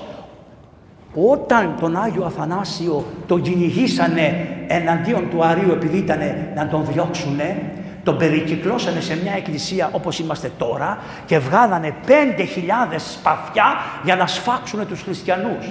Και ο Άγιος λέει στους χριστιανούς μη φοβάστε, δεν θα χαθεί ούτε ένας. Απλώς αρχίστε και ψάλτε όλοι ότι εις τον αιώνα το έλεος αυτού αλληλούια και ο κόσμος που ήταν μέσα στην εκκλησία περικεκλωμένος από 5.000 σπαθιά που ήσαν, δεν ήσαν και Έλληνες, ήσαν ξένοι, ήταν μισθοφόροι. Να τους φάξουν τους ανθρώπους από τη Συρία είχαν έρθει. Ο κόσμος όλος τόσο ωραία έψαλε το ότι στον αιώνα το έλεος αυτού αλληλούια που η χάρις επεσκίασε και οι στρατιώτες τους περνάγανε οι άνθρωποι από μπροστά και φεύγανε και τους αφήναν και φύγαν και έφυγε και ο Άγιος μαζί τους και θα, τους, θα σας πω μετά που πήγε και κρύφτηκε. Ο Άριος λοιπόν ο, Άγιος, ο, ο Αλέξανδρος μόλις είδε τον Άγιο ε, Αθανάσιο ότι βάφτιζε παιδιά, τον πήρε απάνω, του λέει να πας, στο, να πας στα σχολεία, θα σε βοηθήσω, να πας στη σχολή, πήγες στον πάντων και τα λοιπά. 25 χρονών του λέει θα σε κάνω διάκο και τον έκαμε διάκο. Άρα έγινε διάκος κατά ηλικίαν, γιατί είναι και μερικοί, όχι 25 χρονών διάκος. Και του λέει, ο Άριος είχε ανακατέψει τον κόσμο. Τι έλεγε ότι ο Χριστός είναι κτίσμα του Θεού. Αυτό είναι η χειρότερη βλασφημία που υπήρξε ποτέ. Ούτε θέλω να την ξαναεπαναλάβουμε, το παρατάτε. Εγώ θα σας πω τα μαρτύρια του Αγίου Αθανασίου. Ο Άγιος Αθανάσιος αμέσως έκανε, ο Άγιος Αλέξανδρος έκανε μια σύνοδο στην Αλεξάνδρεια και απεφάσισε η σύνοδος πώς 80 ε, επίσκοποι ήσαν Ορθόδοξοι και 20 ήσαν Αριανοί. Αλλά συνήθως οι Αριανοί, συνήθως αυτοί που είναι, πώς λένε αυτούς, που είναι αιρετικοί κάνουν τη φασαρία. Δεν την κάνει τη φασαρία ο χριστιανός. Γι' αυτό εσείς δεν κάνετε καμία φασαρία οι καημένοι, υποταγμένοι, καλοί, ωραία. Πάτε στην εκκλησία, μάσκες, μάσκε. Ξέμαξα, ξέμασκα. Εμένα ο σκοπός μου είναι να μην με εμποδίσει να κοινωνήσω.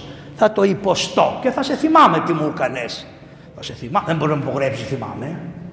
Δεν μπορεί να το απογρέψει αυτό. Το σε θυμάμαι.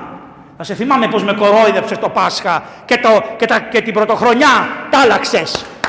Και καλά σε κάνανε εκεί πέρα αυτοί που σε στείλανε σε όλα τα μέρη του κόσμου με αυτό το γνωστό εφρέ, πώς το λένε αυτό, ένα εφρέμ, ένα, ένα, πώς, ρεφρέν που λένε, που δεν επιτρέπεται στους χριστιανούς ποτέ, ούτε στο μυαλό σας δεν σας περάσει με τον Πρωθυπουργό. Αυτοί, γιατί, γιατί αφού ήβρισε στην Παναγία και δεν την υπερασπίστηκες, ο, έρχεται και ο διάβολος και σου λέει, θα σε κάνω και εγώ τη ζωή την ριντέλα. Δεν σου κάνω εγώ, εσύ μόνος τα καρέσει. Και όλη η Ελλάδα βοά, που δεν είναι σωστό. Εκκλησία το λέω, χριστιανοί μου σας το λέω, θα καλύψετε πλήθος αμαρτιών, ούτε στο μυαλό σας να μην σας περάσει. Θα λέτε, ο Θεός να το συγχωρέσει. Ο Θεός να το συγχωρέσει. Αυτό που τραβάει είναι η πολιτική της αμορφωσιάς στην οποία καταδικάσατε τους Έλληνες εδώ από το 60 και πέρα. Γιατί ένας Έλληνας καλλιεργημένος με την Οδύσσια, με την Ιλιάδα, με τον, με τον Έαντα, θα σας πω και τον Έαντα για εδώ πέρα για εσάς, δεν θα έκανε τέτοια πράγματα, θα έλεγε εδώ είναι πεδίο αντιπροθέσεως λογικό. Δεν θα βγάλουμε ύβρις, Υβρίζεις, ύβρις θα πάρεις.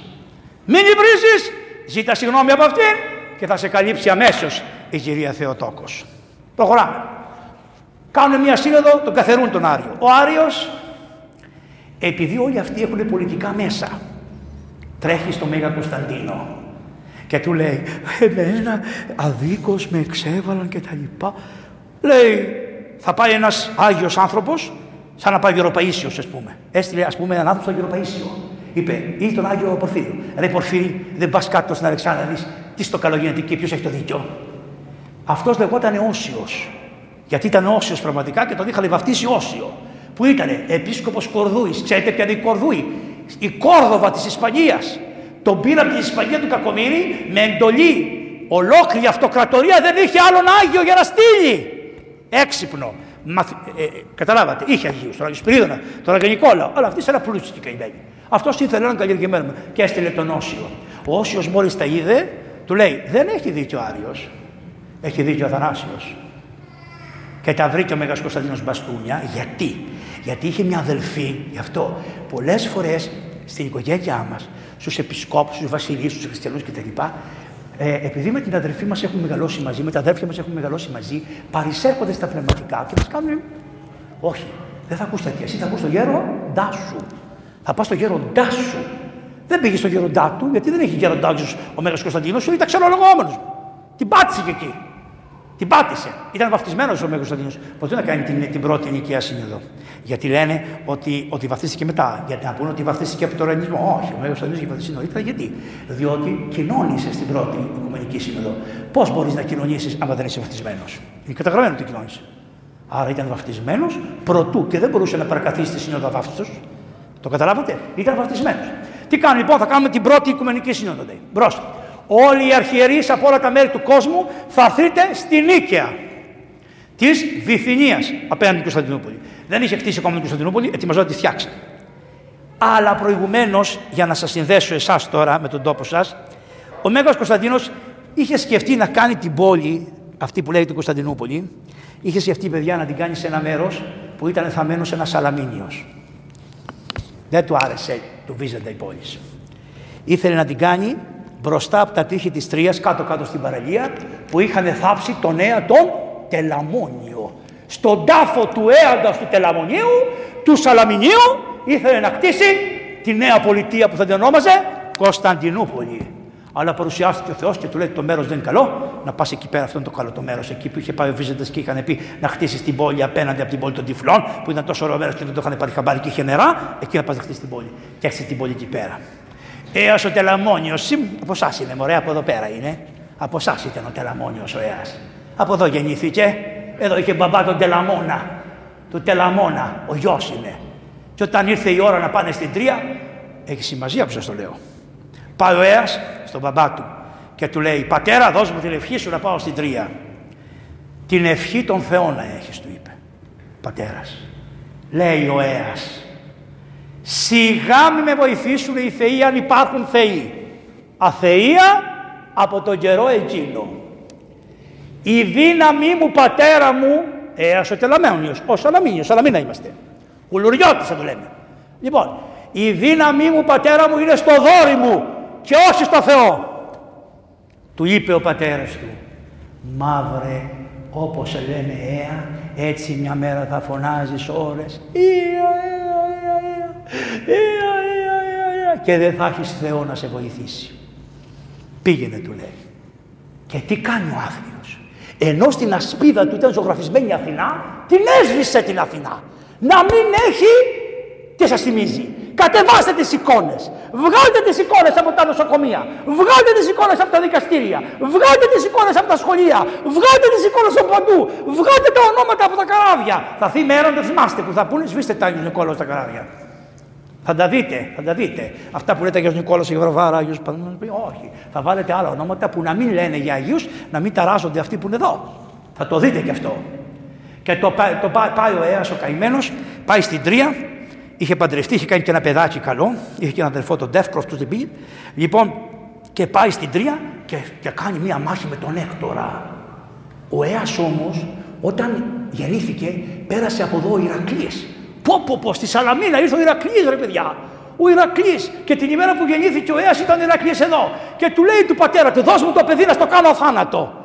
Όπως είμαι εγώ, λέει ο Ηρακλής και το τύλιξε στη Λεοντή. Ξέρετε τη Λεοντή, αυτό που το λιοντάρι που είχε από την ομαία σκοτώσει, το φόραγε πάνω. Το τύλιξε. Αλλά ξέχασε τις μασχάλες. Ο θάνατος για τον άνθρωπο είναι μοίρα. Δεν φταίει ο Θεός, ο άνθρωπος το εφεύρε. Ο Θεός του είπε, λέει ο Μέγας Αθανάσιος, εάν με ακούσεις θα ζήσεις στον αιώνα.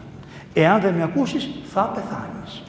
Δεν του είπε θα σε πεθάνω, όπως είναι η μετάφραση της ειδήσεως, στην Παλαιά Διαθήκη λέει, θα πεθα... μόνος σου θα διαλέξει. Διάλεξε. Ζωή και θάνατος. Διαλέγεις. Και διάλεξε το θάνατο. Τι κάνει λοιπόν. Πάει, μαλώνει με τον Έκτορα, μάχονται και νικήσανε. Δεν νίκησε κανένας. Ο Έκτορας κύριος του λέει, αφού δεν με νίκησες, σου δίνω το σπαθί μου δώρο. Και εσύ αφού δεν με νίκησες, σου δίνω τη ζώνη μου δώρο. Και τα δύο τους γίνανε κακό. Γιατί όταν πέθανε ο Αχιλέας, προστάτεψε το σώμα του Αχιλέα ο, ε, πώς το λένε, ο, ο Αίας ο Τελαμόνιος. Και αποφασίσανε, είχαν ένα ερώτημα, πού θα δώσουν τη, τη, το, το, πώς το λένε, τα ρούχα του Αχιλέως, πού θα τα δώσουν. Και είπανε, επειδή αν καλέσουμε τους Έλληνες, οι μισοί θα πάνε με αυτό το κόμμα, οι άλλοι μισοί με το αυτό το κόμμα, θα πάρουμε τρεις εχμαλώτους από την τρία να μας πούνε πού να δώσουμε τα ρούχα του Αχιλέα. Δηλαδή, ανόητε δεν μπορείς να λύσεις το πρόβλημά σου στη χώρα σου και εμπιστεύεσαι τους ξένους. Ανόητοι άνθρωποι. Και τι είπανε αυτοί; Είπανε θα τους πούμε αυτό που δεν ισχύει για να τους βάλουμε να μαλώσουν. Το γράφει μέσα τους Σοφοκλή. Τραγωδία ε, θα μια μέρα να σας την κάνω. Να... Στίχο, στίχο. Γιατί δεν σας τα μαθαίνουν ποτέ. Αυτή είναι η σκοτεινιά που έχει πέσει στο λαό. Λοιπόν, και τι κάνουνε, του δίνουνε τα όπλα στον Οδυσσέα. Και επειδή ήταν παλικάρι, μπορεί να ήταν άθεος, αλλά ήταν αντρί από αυτά ξέρετε κάτι που έχουμε εδώ πέρα κάτι αντριά αυτά το πήρε βαριά κατάκαρδα και λέει θα τους σκοτώσω τους αρχηγούς και η Αθηνά που της είχε σβήσει τη φάτσα λέει μέσα το κείμενο ότι τον τύφλωσε και σηκώθηκε και πήγε με το μαχαίρι και έσφαξε όλα τα τραγιά τους. Το πρωί τον ευρήκανε, τον κοροϊδέψανε και πήγε και αυτοκτόνησε. Πώς αυτοκτόνησε, επειδή το μόνο σημείο που ήταν εθνητό ήταν οι μασχάλες, έβαλε το μαχαίρι κάτω και έμπηξε τις μασχάλη εδώ. Έλα όμως που το υπόλοιπο ήταν αθάνατο, η μασχάλη ήταν εθνητή, άρχισε να αιμορραγεί και καθυστέρησε σφαδάζοντας τρεις μέρες και φώναζε αυτό που του είπε ο πατέρας του. Ε, ε, ε, τρεις μέρες φώναζε αυτό που του είπε ο πατέρας του.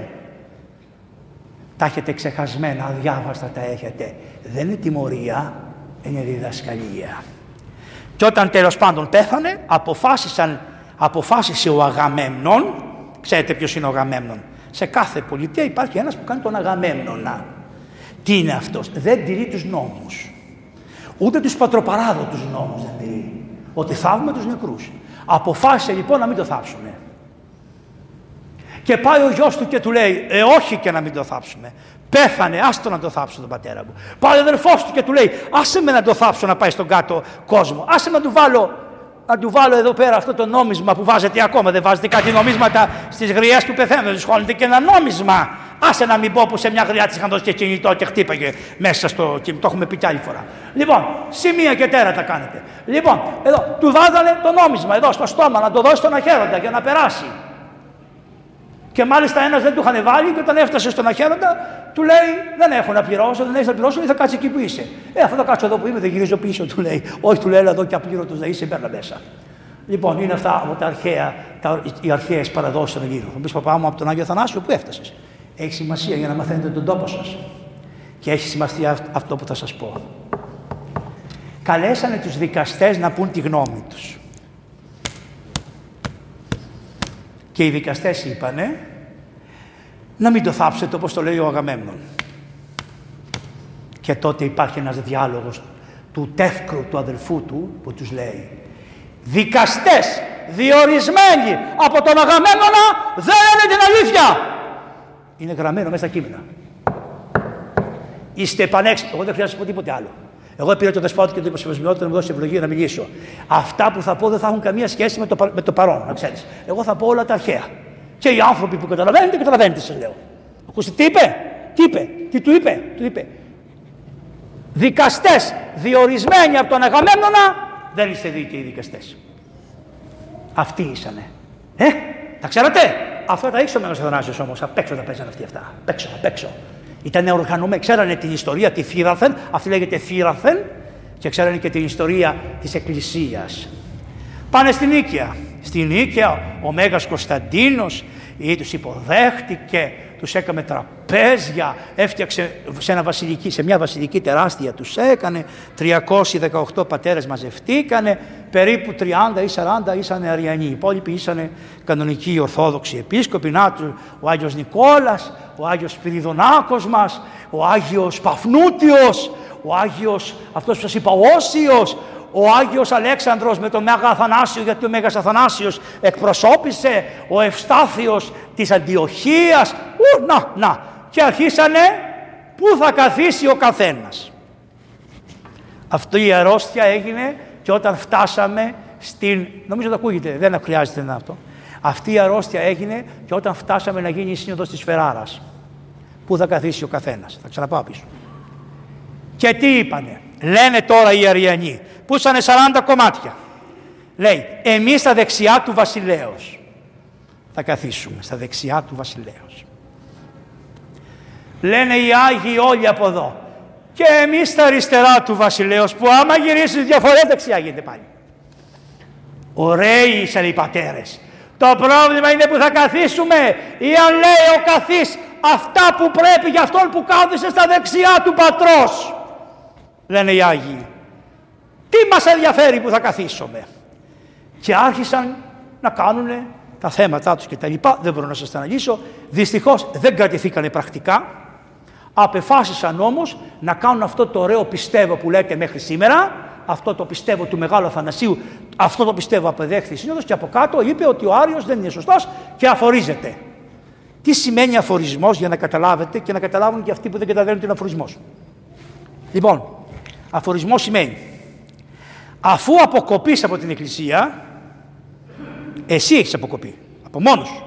Εσύ έφυγες από την Εκκλησία, σου λέει η Εκκλησία, για να μην ταλαιπωριάσαι σου δίνω και ένα χαρτί ότι έφυγες. Αυτό είναι αφορισμός. Σε αναθέτω στο Θεό. Αυτή η λέξη ανάθεμα είναι σε αναθέτω στο Θεό. Βρέστε με το Θεό. Εδώ μέσα όμως να μου δηλητηριάσεις το λαό δεν θα μείνεις. Έφυγες. Στο καλό να πας. Πάρε και το χαρτάκι σου και πήγε στο καλό. Μόλις ακούνε τη λέξη αφορισμός τους πιάνει τρέλα. Χριστιανέ μου, εσύ αφορίστηκες, από μόνος σου έφυγες και σου βεβαιώνω ότι έφυγες. Αυτό κάνω. Να τελειώσει και αυτό το πράγμα και να μην μας λένε. Και ισχύουν οι αφορισμοί. Πώς, πώς ισχύουν όταν πεθάνει ένας και καλέσει δεσπότη, ο δεσπότης από εκείνη την πόρτα λέει ότι εάν έτυχε βαρυτά του αφορισμού και διαμελίαν. Δεν είναι χρήση και τα λοιπά από αμέλεια. Δεν κανόνισε την υπόθεση.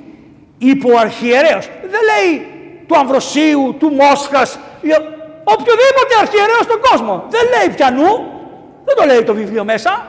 Τι σημαίνει; Ότι έχει ισχύ. Μη λέτε δεν έχει ισχύ. Για εκτός άμα θέλετε αλλάξετε την ευχή. Αλλάξτε την ευχή και πέστε ότι δεν έχει ισχύ. Εντάξει αυτό συμφωνώ αλλά όμως, ξανά σας το λέω, ο αφορεσμένος τι είναι; Α πούμε, έχεις ένα παιδί. Τώρα με πήρε μια γυναίκα και μου λέει: Πάτερ, έχω ένα, έχω ένα εγγονάκι, με δέρνει, με χτυπάει, με βλαστημάει. Μου παίρνει 1500 ευρώ το μήνα. Το παιδί είναι τρελό, πρέπει να το πάω στο νοσοκομείο. Τι θα κάνουμε; Θα φωνάξω τον εισαγγελέα και θα το πάει μέσα. Αυτό είναι αφορεσμός. Δηλαδή τι κάνει; Προσωρινά το παίρνει, το πάει στο νοσοκομείο να γίνει καλά και αφού γίνει καλά να ξαναγίνει στο σπίτι. Αυτό είναι ο αφορεσμός. Δεν μπορείς να με σκοτώσεις, κύριε. Θα ζήσεις με τους νόμους αυτού εδώ του χώρου. Πνευματικούς νόμους. Δεν λέμε υλικούς εμείς. Τα καταλάβατε. Για να λυθεί και αυτό το θέμα. Τον αφόρεσα λοιπόν τον Άριο και ο Άριος βρήκε άλλο τρόπο. Τι κάνουν αυτοί, ξαναγυρίζουν πάλι στον Εμετό και πάει στον αυτοκράτορα, τον μεγάλο Κωνσταντίνο και του λέει «Μετάνιωσα, είμαι καλό παιδί, δεν πρόκειται να ξαναπώ αυτά τα πράγματα. Δώσ' μου ένα χαρτάκι να το υπογράψω ότι δεν θα το ξαναπώ και την ώρα που υπέγραφε το χαρτί στο Μέγα Κωνσταντίνο είχε από κάτω ένα άλλο χαρτί που έλεγε ότι θα τα ξαναπώ. Και του έδωσε του Μεγάλου Κωνσταντίνου το χαρτί που λέει ότι δεν θα τα ξαναπώ και αυτός κράτησε το χαρτί που λέει ότι θα τα ξαναπώ. Εμπεγμός και στους βασιλείς. Κοροϊδία και στους βασιλείς ακόμα έκανε. Και ο Μέγας Κωνσταντίνος αγαθός άνθρωπος που να ήξερε ότι στην εκκλησία είμαστε χειρότερη από την πολιτεία Λοιπόν, τι να κάνει ο καημένος, τους πίστεψε. Και σου λέει: Εγώ τι θέλω, ειρήνη στο κράτος μου. Και του λένε: Ο Αθανάσιος είναι η αιτία της φασαρίας. Να διωγμούς, να από εδώ, να τον έστειλε στην Ισπανία. Ο, ο Άγιος Κωνσταντίνος, έτσι. Ο Άγιος Κωνσταντίνος τον ταλαιπώρησε τον Άγιο. Άγιος και ο ένας, Άγιος και ο άλλος. Κάνουν μία σύνοδο στην Τύρο και τώρα θα σας πω τι το κατηγορία του δώσαν του Αγίου. Επειδή αν τους πεις για το ομοούσιον και αυτά, δεν, η πολιτική δεν τους νοιάζει. Τι του είπανε του Κωνσταντίνου, ότι ο Μέγας Αθανάσιος πήρε μία απόφαση να μην στέλνει το στάρι από την Αλεξάνδρεια να το στείλει στην Κωνσταντινούπολη να τρώει ο κόσμο τζάμπα. Αυτή τι είναι πολιτική κατηγορία. Πατήρ Ευάγγελος, επειδή τα λέει πολύ ωραία, ας του φτιάξουμε μια κατηγορία και ας τον βαφτίσουμε η μεν εμβολιαστή, η δε αντιεμβολιαστή για να γίνει φασαρία. Χωρίς ουσία, χωρίς τίποτα. Το φτιάξανε. Είναι πολιτικός τρόπος. Μην τα ακούτε. Να έχετε την προσωπική σας γνώμη. Και ο Μέγας Κωνσταντίνος σου είπε, δεν θα μου στείλει εμένα το στάρι. Αυτός θα μου εμποδίσει. Τα πήρε ο βασιλιάς. Σου λέει, αν δεν έρθει το στάρι στην πόλη, ο λαός θα επαναστατήσει και θα χάσει το βασιλεύω. Ποιος είναι αυτός ο Αθανάσιος; Ψέματα έτσι. Αυτά είναι τα fake news που είπαν στο βασιλέα. Πρώτον, τον εξόρισαν γι' αυτό. Δεύτερον, τι του λένε; Σκότωσε ένα δεσπότη. Και μάλιστα το λένε Αρσένιο αυτό που σκότωσε. Και όχι μόνο το σκότωσε, του κόψε και το χέρι και με το χέρι κάνει μαγικά και έτσι έχει πείσει. Και του δείχνουν το χέρι. Μπαλσαμωμένο χέρι. Και ο Κωνσταντίνος λέει, σκότωσε άνθρωπο ο Αθανάσιος.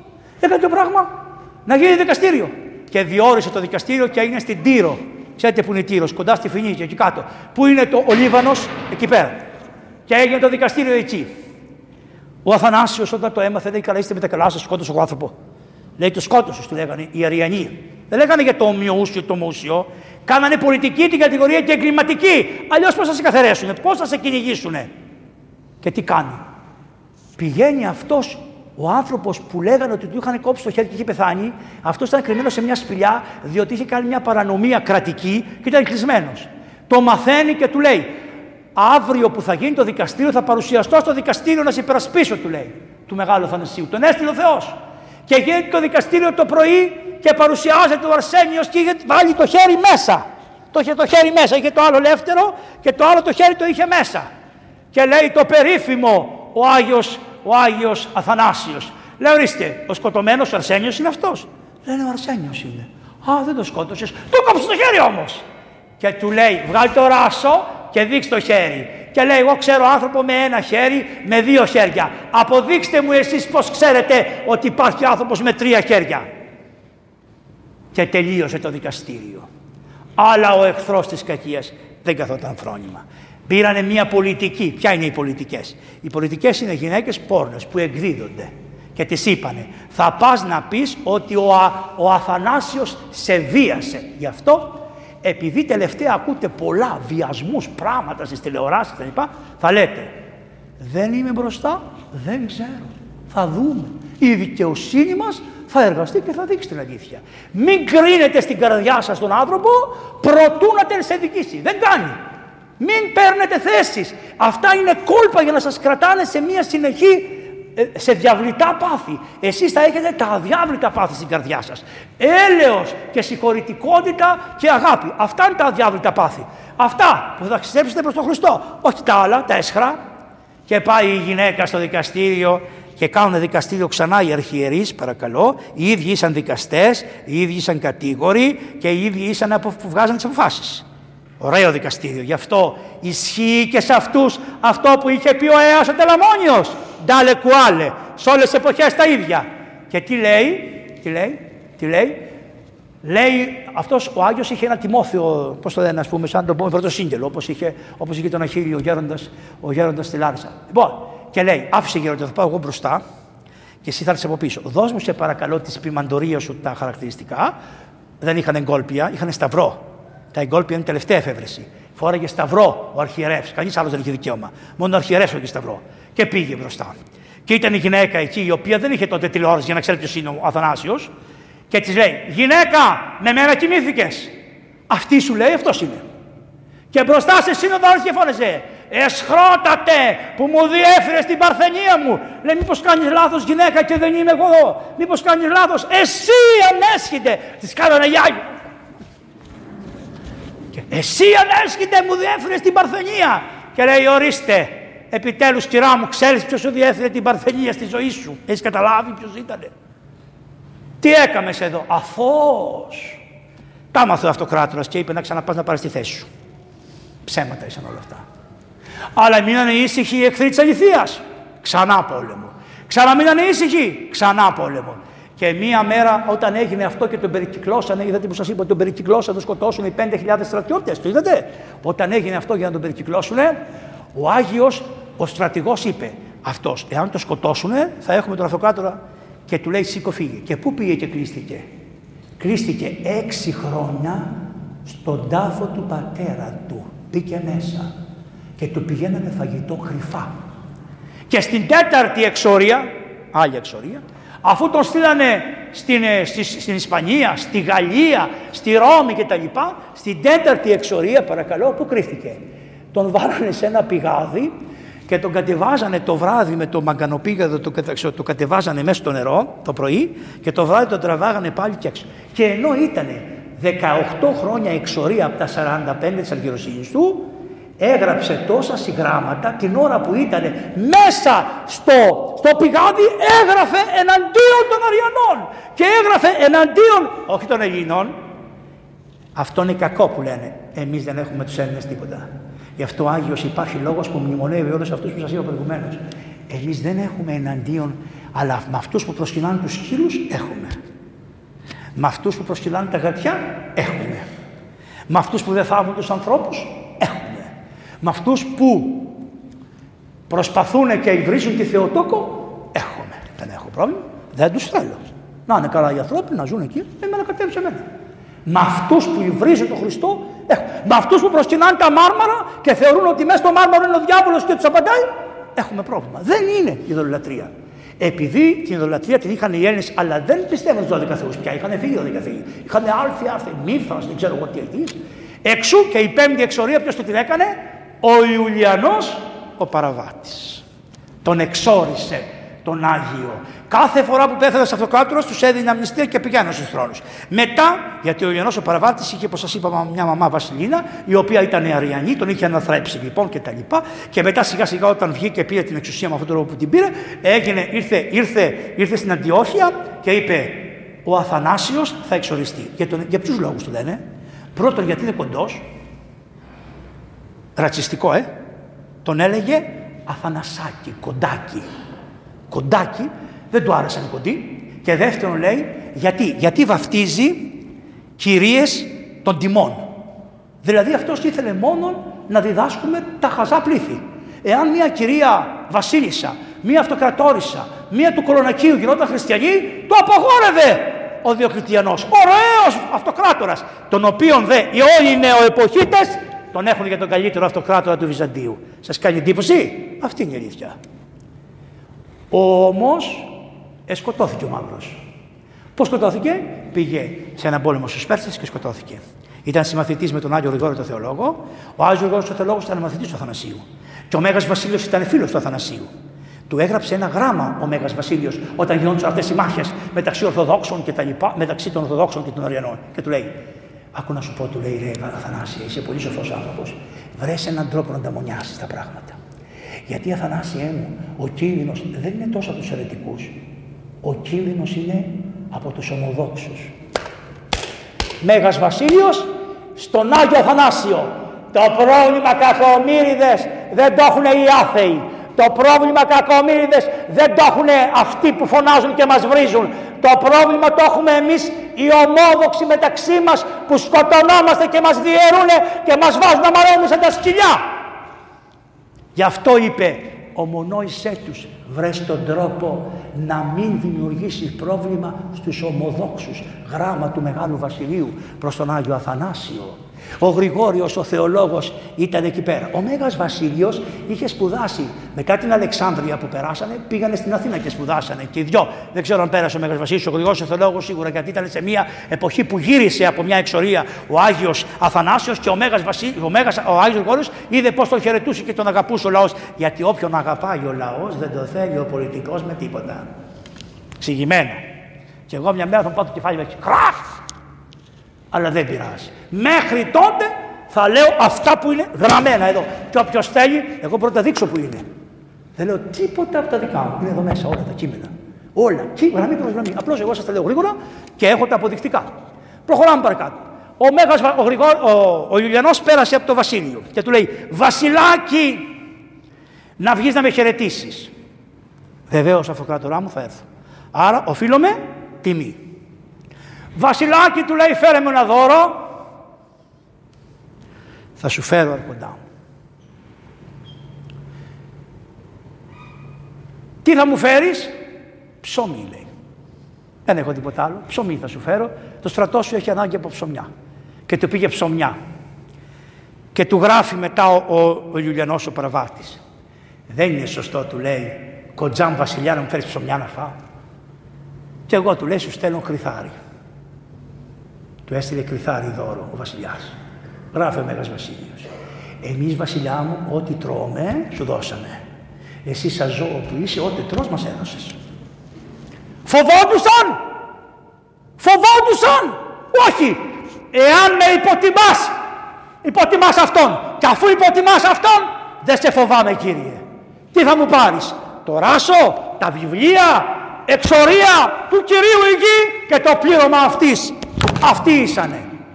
Και είχαν δάσκαλο τον Άγιο Αθανάσιο. Θα μου πείτε, βρε παπά μου δεν μπορούμε να τα κάνουμε. Δεν πειράζει. Ας τα ξέρετε. Δεν πειράζει. Ας τα ξέρετε. Να έχετε χαρά για αυτούς τους Αγίους που τους προσκυνάτε που πολλές φορές δεν ξέρετε γιατί προσκυνάτε τους Αγίους. Και του λέει του Μεγάλου Βασιλείου τι κάνει ο μαραγκός σου, ο Ιουλιανός ο παραβάτης. Τι κάνει ο μαραγκός σου; Και λέει ο Μέγας Βασίλειος, το πρόβατα του Θεού. Μου είπε ότι βάζει το τελευταίο καρφί στην ξύλινη κάσα σου. Και πράγματι πήγε και τον εφέρανε μετά, τον περάσανε από την Κεσάρια πάνω μέσα σε ένα κασόνι γιατί είχε σκοτωθεί ο Μαύρο Βασιλιάς.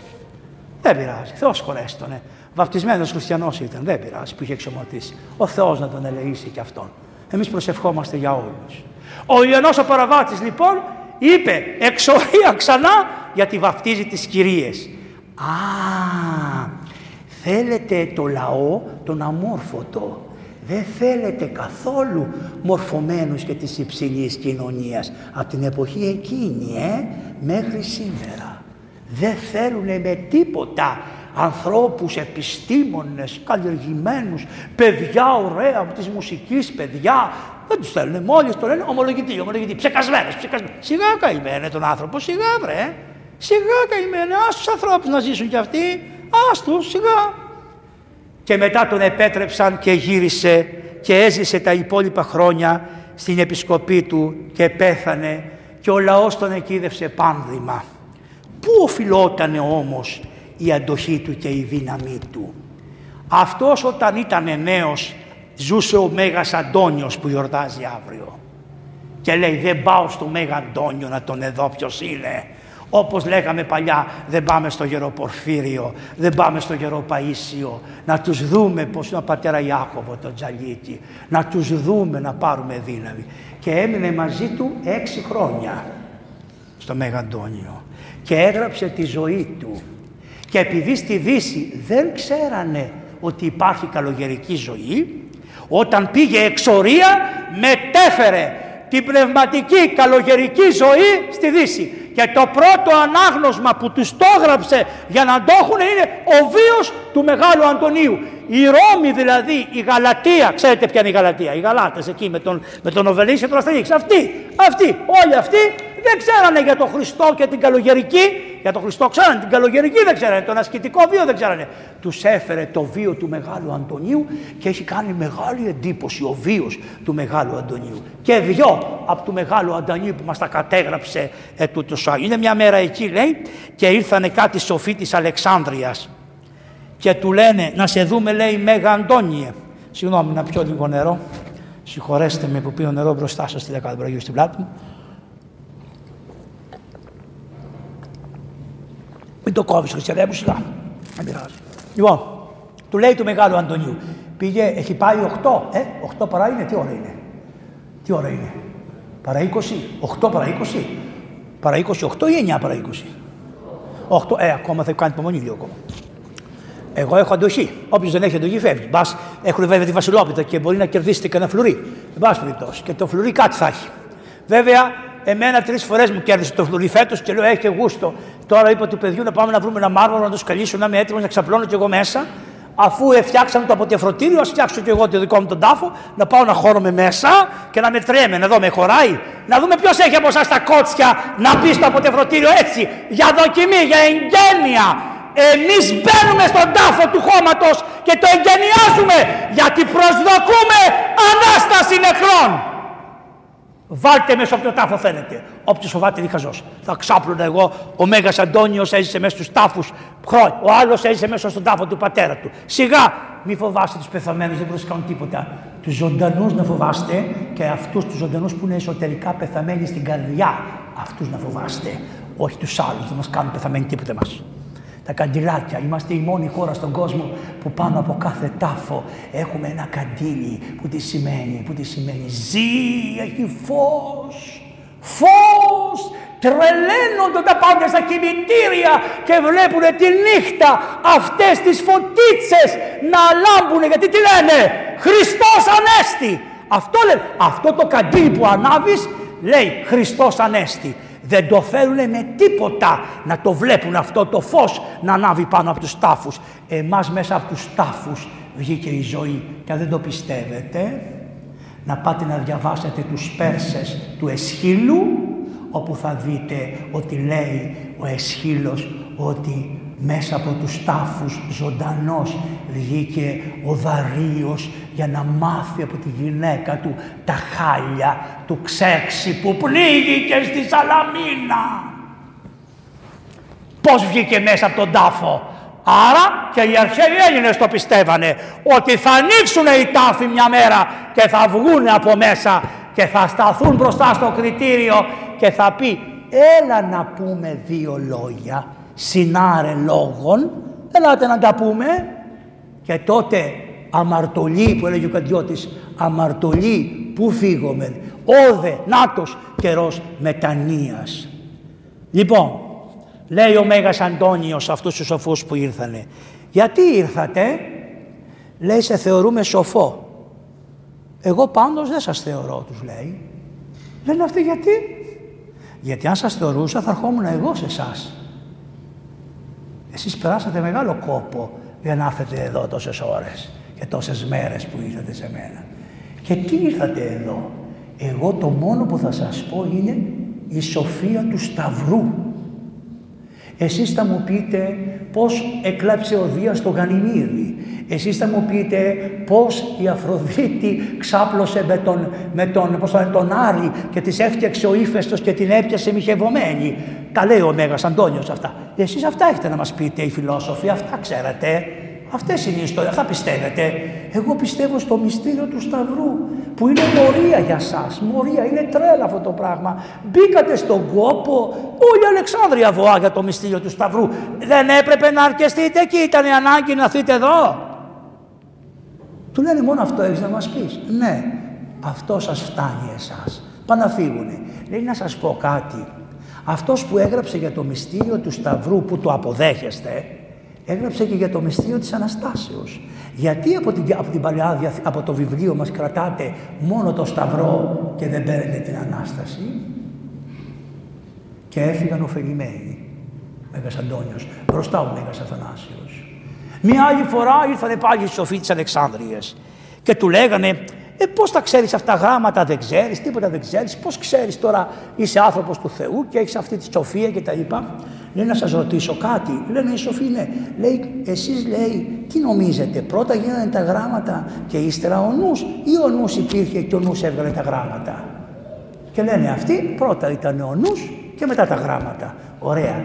Πάτε στο καλό εσείς με τα γράμματά σας και αφήστε μένα με το νου μου. Τέτοιοι Άγιοι ήσανε. Τους δίνες και το πνεύμα το Άγιο. Και τώρα θα σας πω κάτι που είναι για μας όλους. Πήγανε κάτι θεούσι, σαν και εμάς, και η μεγάλη αρρώστια των ομοδόξων γεροντάδες. Μεγάλη αρρώστια των ομοδόξων. Αυτό μας έφαγε. Οι, οι, θεω, οι θεωρίες των ομοδόξων, πρόβλημα. Βασίλειος ο Μέγας προς τον Άγιο Αθανάσιο, προσέξτε λέει. Λοιπόν, πήγανε κάτι και του λένε, Άγιε λέει, πες μας κάτι, λέει το Ευαγγέλιο το ξέρετε, τι να σας πω εγώ. Ε, λέει, άλλο το Ευαγγέλιο που ξέρουμε, πες μας και εσύ κάτι που είσαι το πρακτικό Ευαγγέλιο, πες μας κάτι. Ε, λέει, να, λέει, να σας πω, λέει, είπε ο Χριστός ότι όταν σε ραπίσουν από τη μία αγώνα, να γυρίσεις και την άλλη. Μπορείτε; Α, λέει, αυτό λέει δύσκολο.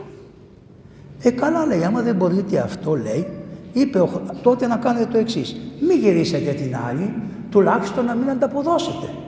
Α, λέει, δεν μπορούμε, μας θα ανταποδώσουμε. Ε, καλά λέει, άμα ανταποδώσετε, τουλάχιστον μην τη δώσετε τη σφαλιάρα στα ίσα, δώστε τη πιο λίγη. Εμείς οι Αρβανίτες το ξέρετε αυτό. Έτσι, το ζούμε, το έχουμε μέσα στο αίμα μας. Πρέπει να κάνουμε αγώνα να το νικήσουμε αυτό, Πάτερ. Είναι, είναι ένα αρβανίτικο πράγμα, μας πιάνει. Μπορεί να μετανιώσουμε σε μια ώρα, αλλά το κακό θα γίνει. Θα τον έχουμε σφάξει τον άνθρωπο και πρέπει να τον κλαίμε. Ο Μενούσης, το ξέρετε το τραγούδι από, πάει την έσφαξε, πάει την άλλη μέρα, πάει την έκλαψε. Αυτό γίνεται σε εμάς. Αυτή τη σκληροκαρδία που έχουμε. Έχουμε σκληροκαρδία. Δεν πειράζει. Αυτό όμως είναι και καλό γιατί έχουμε, τι έχουμε, όπως έχουμε δεν φεύγουμε και από το καλό. Αν μα μπει το καλό στο, στο μυαλό, δεν υποχωρούμε. Εκεί. Στρέμνει μέχρι θανάτου. Εκεί πέρα. Δεν είναι και αυτό καλό. Δηλαδή, μπορούμε τα πάθη μας να τα στρέψουμε στο Θεό. Ο Θεός δεν θέλει να σκοτώσουμε τα πάθη μας. Θέλει να τα μεταστρέψουμε, λένε οι Άγιοι, τα πάθη μας. Και να τα στρέψουμε όλο, έρωτα έχεις στο Θεό. Οργή έχεις στο διάβολο. Δηλαδή, καταλαβαίνετε, να τα στρέψουμε, να τα λιώσουμε τα πάθη μας. Εγώ δεν σας λέω τίποτα καινούριο. Όλοι όταν σας λέω είναι τα παλιά. Απλώς έχω έναν τρόπο που σας τα λέω έτσι θεατρικά και τάκα τάκα σαν τα παιδάκια σας τα βάζω μέσα στις καρδιές σας τα υπενθυμίζω. Τίποτα καινούργιο δεν έχω πει. Όλα είναι τα ξέρετε. Απλώς σας τα ξαναλέω. Σας, αυτό που λένε αλλάζουμε την τράπουλα που δεν κάνει, σας τα ανακατεύω έτσι λίγο και τα λοιπά να, να δείτε πώς είναι η πίστη μας. Λοιπόν, λένε αυτοί, δεν μπορούμε. Λέει. Δεν μπορείτε λέει ούτε αυτό. Καλά λέει. Λέει η υποτακτική εδώ, κάτω λίγο μπλιγούρι να φάνε τα καημένα πάνω στο καλό. Θέλετε τραχανά.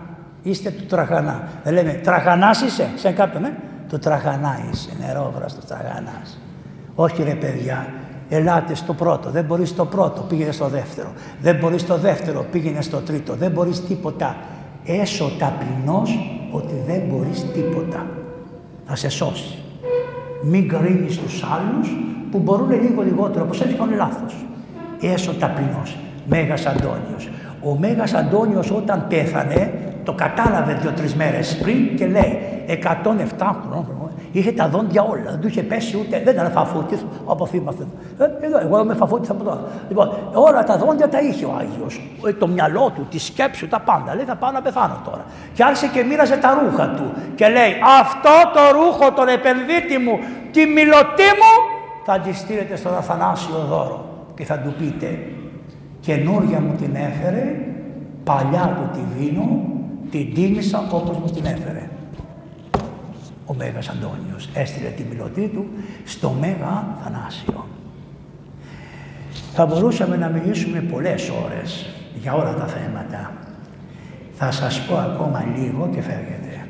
Ο Μέγας Αθανάσιος μεταξύ όλων είχε μία ερμηνεία, την έχω εδώ πέρα, έχει κάνει ερμηνεία σε πολλά κείμενα της Παλαιάς Διαθήκης.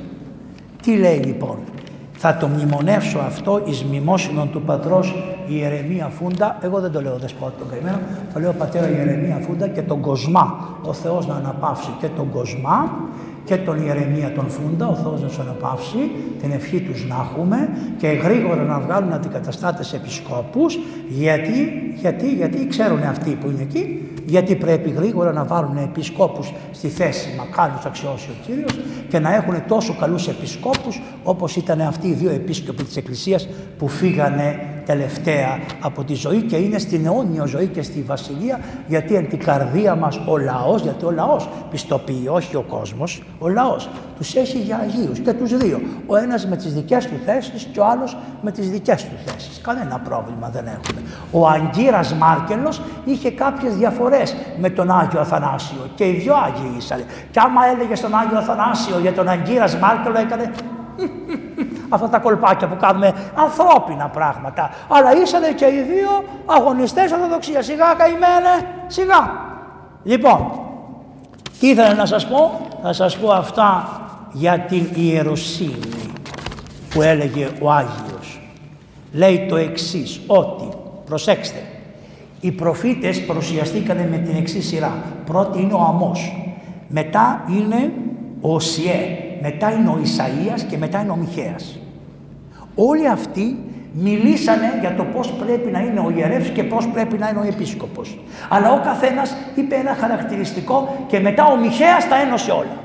Τι είπε ο, ο, ο Αμός; Ο Αμός είπε ότι ο ιερεύς θα πρέπει να έχει το χάρισμα της κρίσεως. Ο Θεός είναι κριτής, κρίσεως, δίκαιος κριτής. Άρα ο ιερεύς που θέλει να γίνει ιερεύς πρέπει να προσέχει να έχει δικαιοσύνη κρίσεως εν την καρδία του. Αυτό μετά έρχεται άλλος προφήτης ο οποίος είναι ο Οσιέ που λέει αυτό που είπε ο Χριστός. Εσείς νομίζετε το είπε στο Ευαγγέλιο ο Χριστός, είναι από την Παλαιά Διαθήκη. Τι του είπε, τι είπε, έλεον θέλω και ου θυσία. Αυτό το είπε ο Οσιέ ο προφήτης και ο Χριστός που ήξερε την Παλαιά Διαθήκη γιατί ο Χριστός για το Αγίου Πνεύματος φώτισε τον προφήτη να τα πει και πώς είδε γράμματα ο μνημοναθικό, αφού αυτός έδωσε τα γράμματα. Γι' αυτό λέει: Πηγαίνετε εσείς με τα γράμματα και αφήστε με το νου μου που μου έδωσε εμένα ο Χριστός, που ο νους μου έχει ενωθεί με τον Χριστό και είναι ένας με τον Χριστό και δεν χρειάζομαι τα γράμματα. Αυτό τους είπε ο Μέγας Αντώνιος. Τι λέει: Έλεον θέλω και ουθυσία. Άρα ο ιερεύς είναι άνθρωπος ελαίου. Δεν είναι άνθρωπος των θυσιών. Δεν μας ενδιαφέρει να μας φέρετε πρόσφορα, κρασιά, φαγητά, λεφτά. Αυτά και τα φαίνεται τι έγινε. Θέλουμε το έλεό σας προς τον αδελφό σας και εμείς να δείξουμε έλεος για σας. Στο Θεό, να παρακαλέσουμε το Θεό του έλεος για σας. Μετά είναι ο Ισαΐας. Ο Ισαΐας δεν τα έχει αυτά. Τι λέει, Κύριος Παντοκράτορ. Τάδε λέγει Κύριος Παντοκράτορ. Τάδε λέγει Κύριος Παντοκράτορ. Τάδε λέγει Κύριος Παντοκράτορ. Τάδε λέει Κύριος δοξασμένος. Λοιπόν, εσείς η λέξη δοξασμένος είναι η μετάφραση της λέξης μνήμης στα εβραϊκά. Τι σημαίνει; Όποιος είναι δοξασμένος είναι στο σκληρό δίσκο της μνήμης του Θεού. Καταλαβαίνετε τι σημαίνει αυτό; Γι' αυτό λέμε αιωνία ή μνήμη.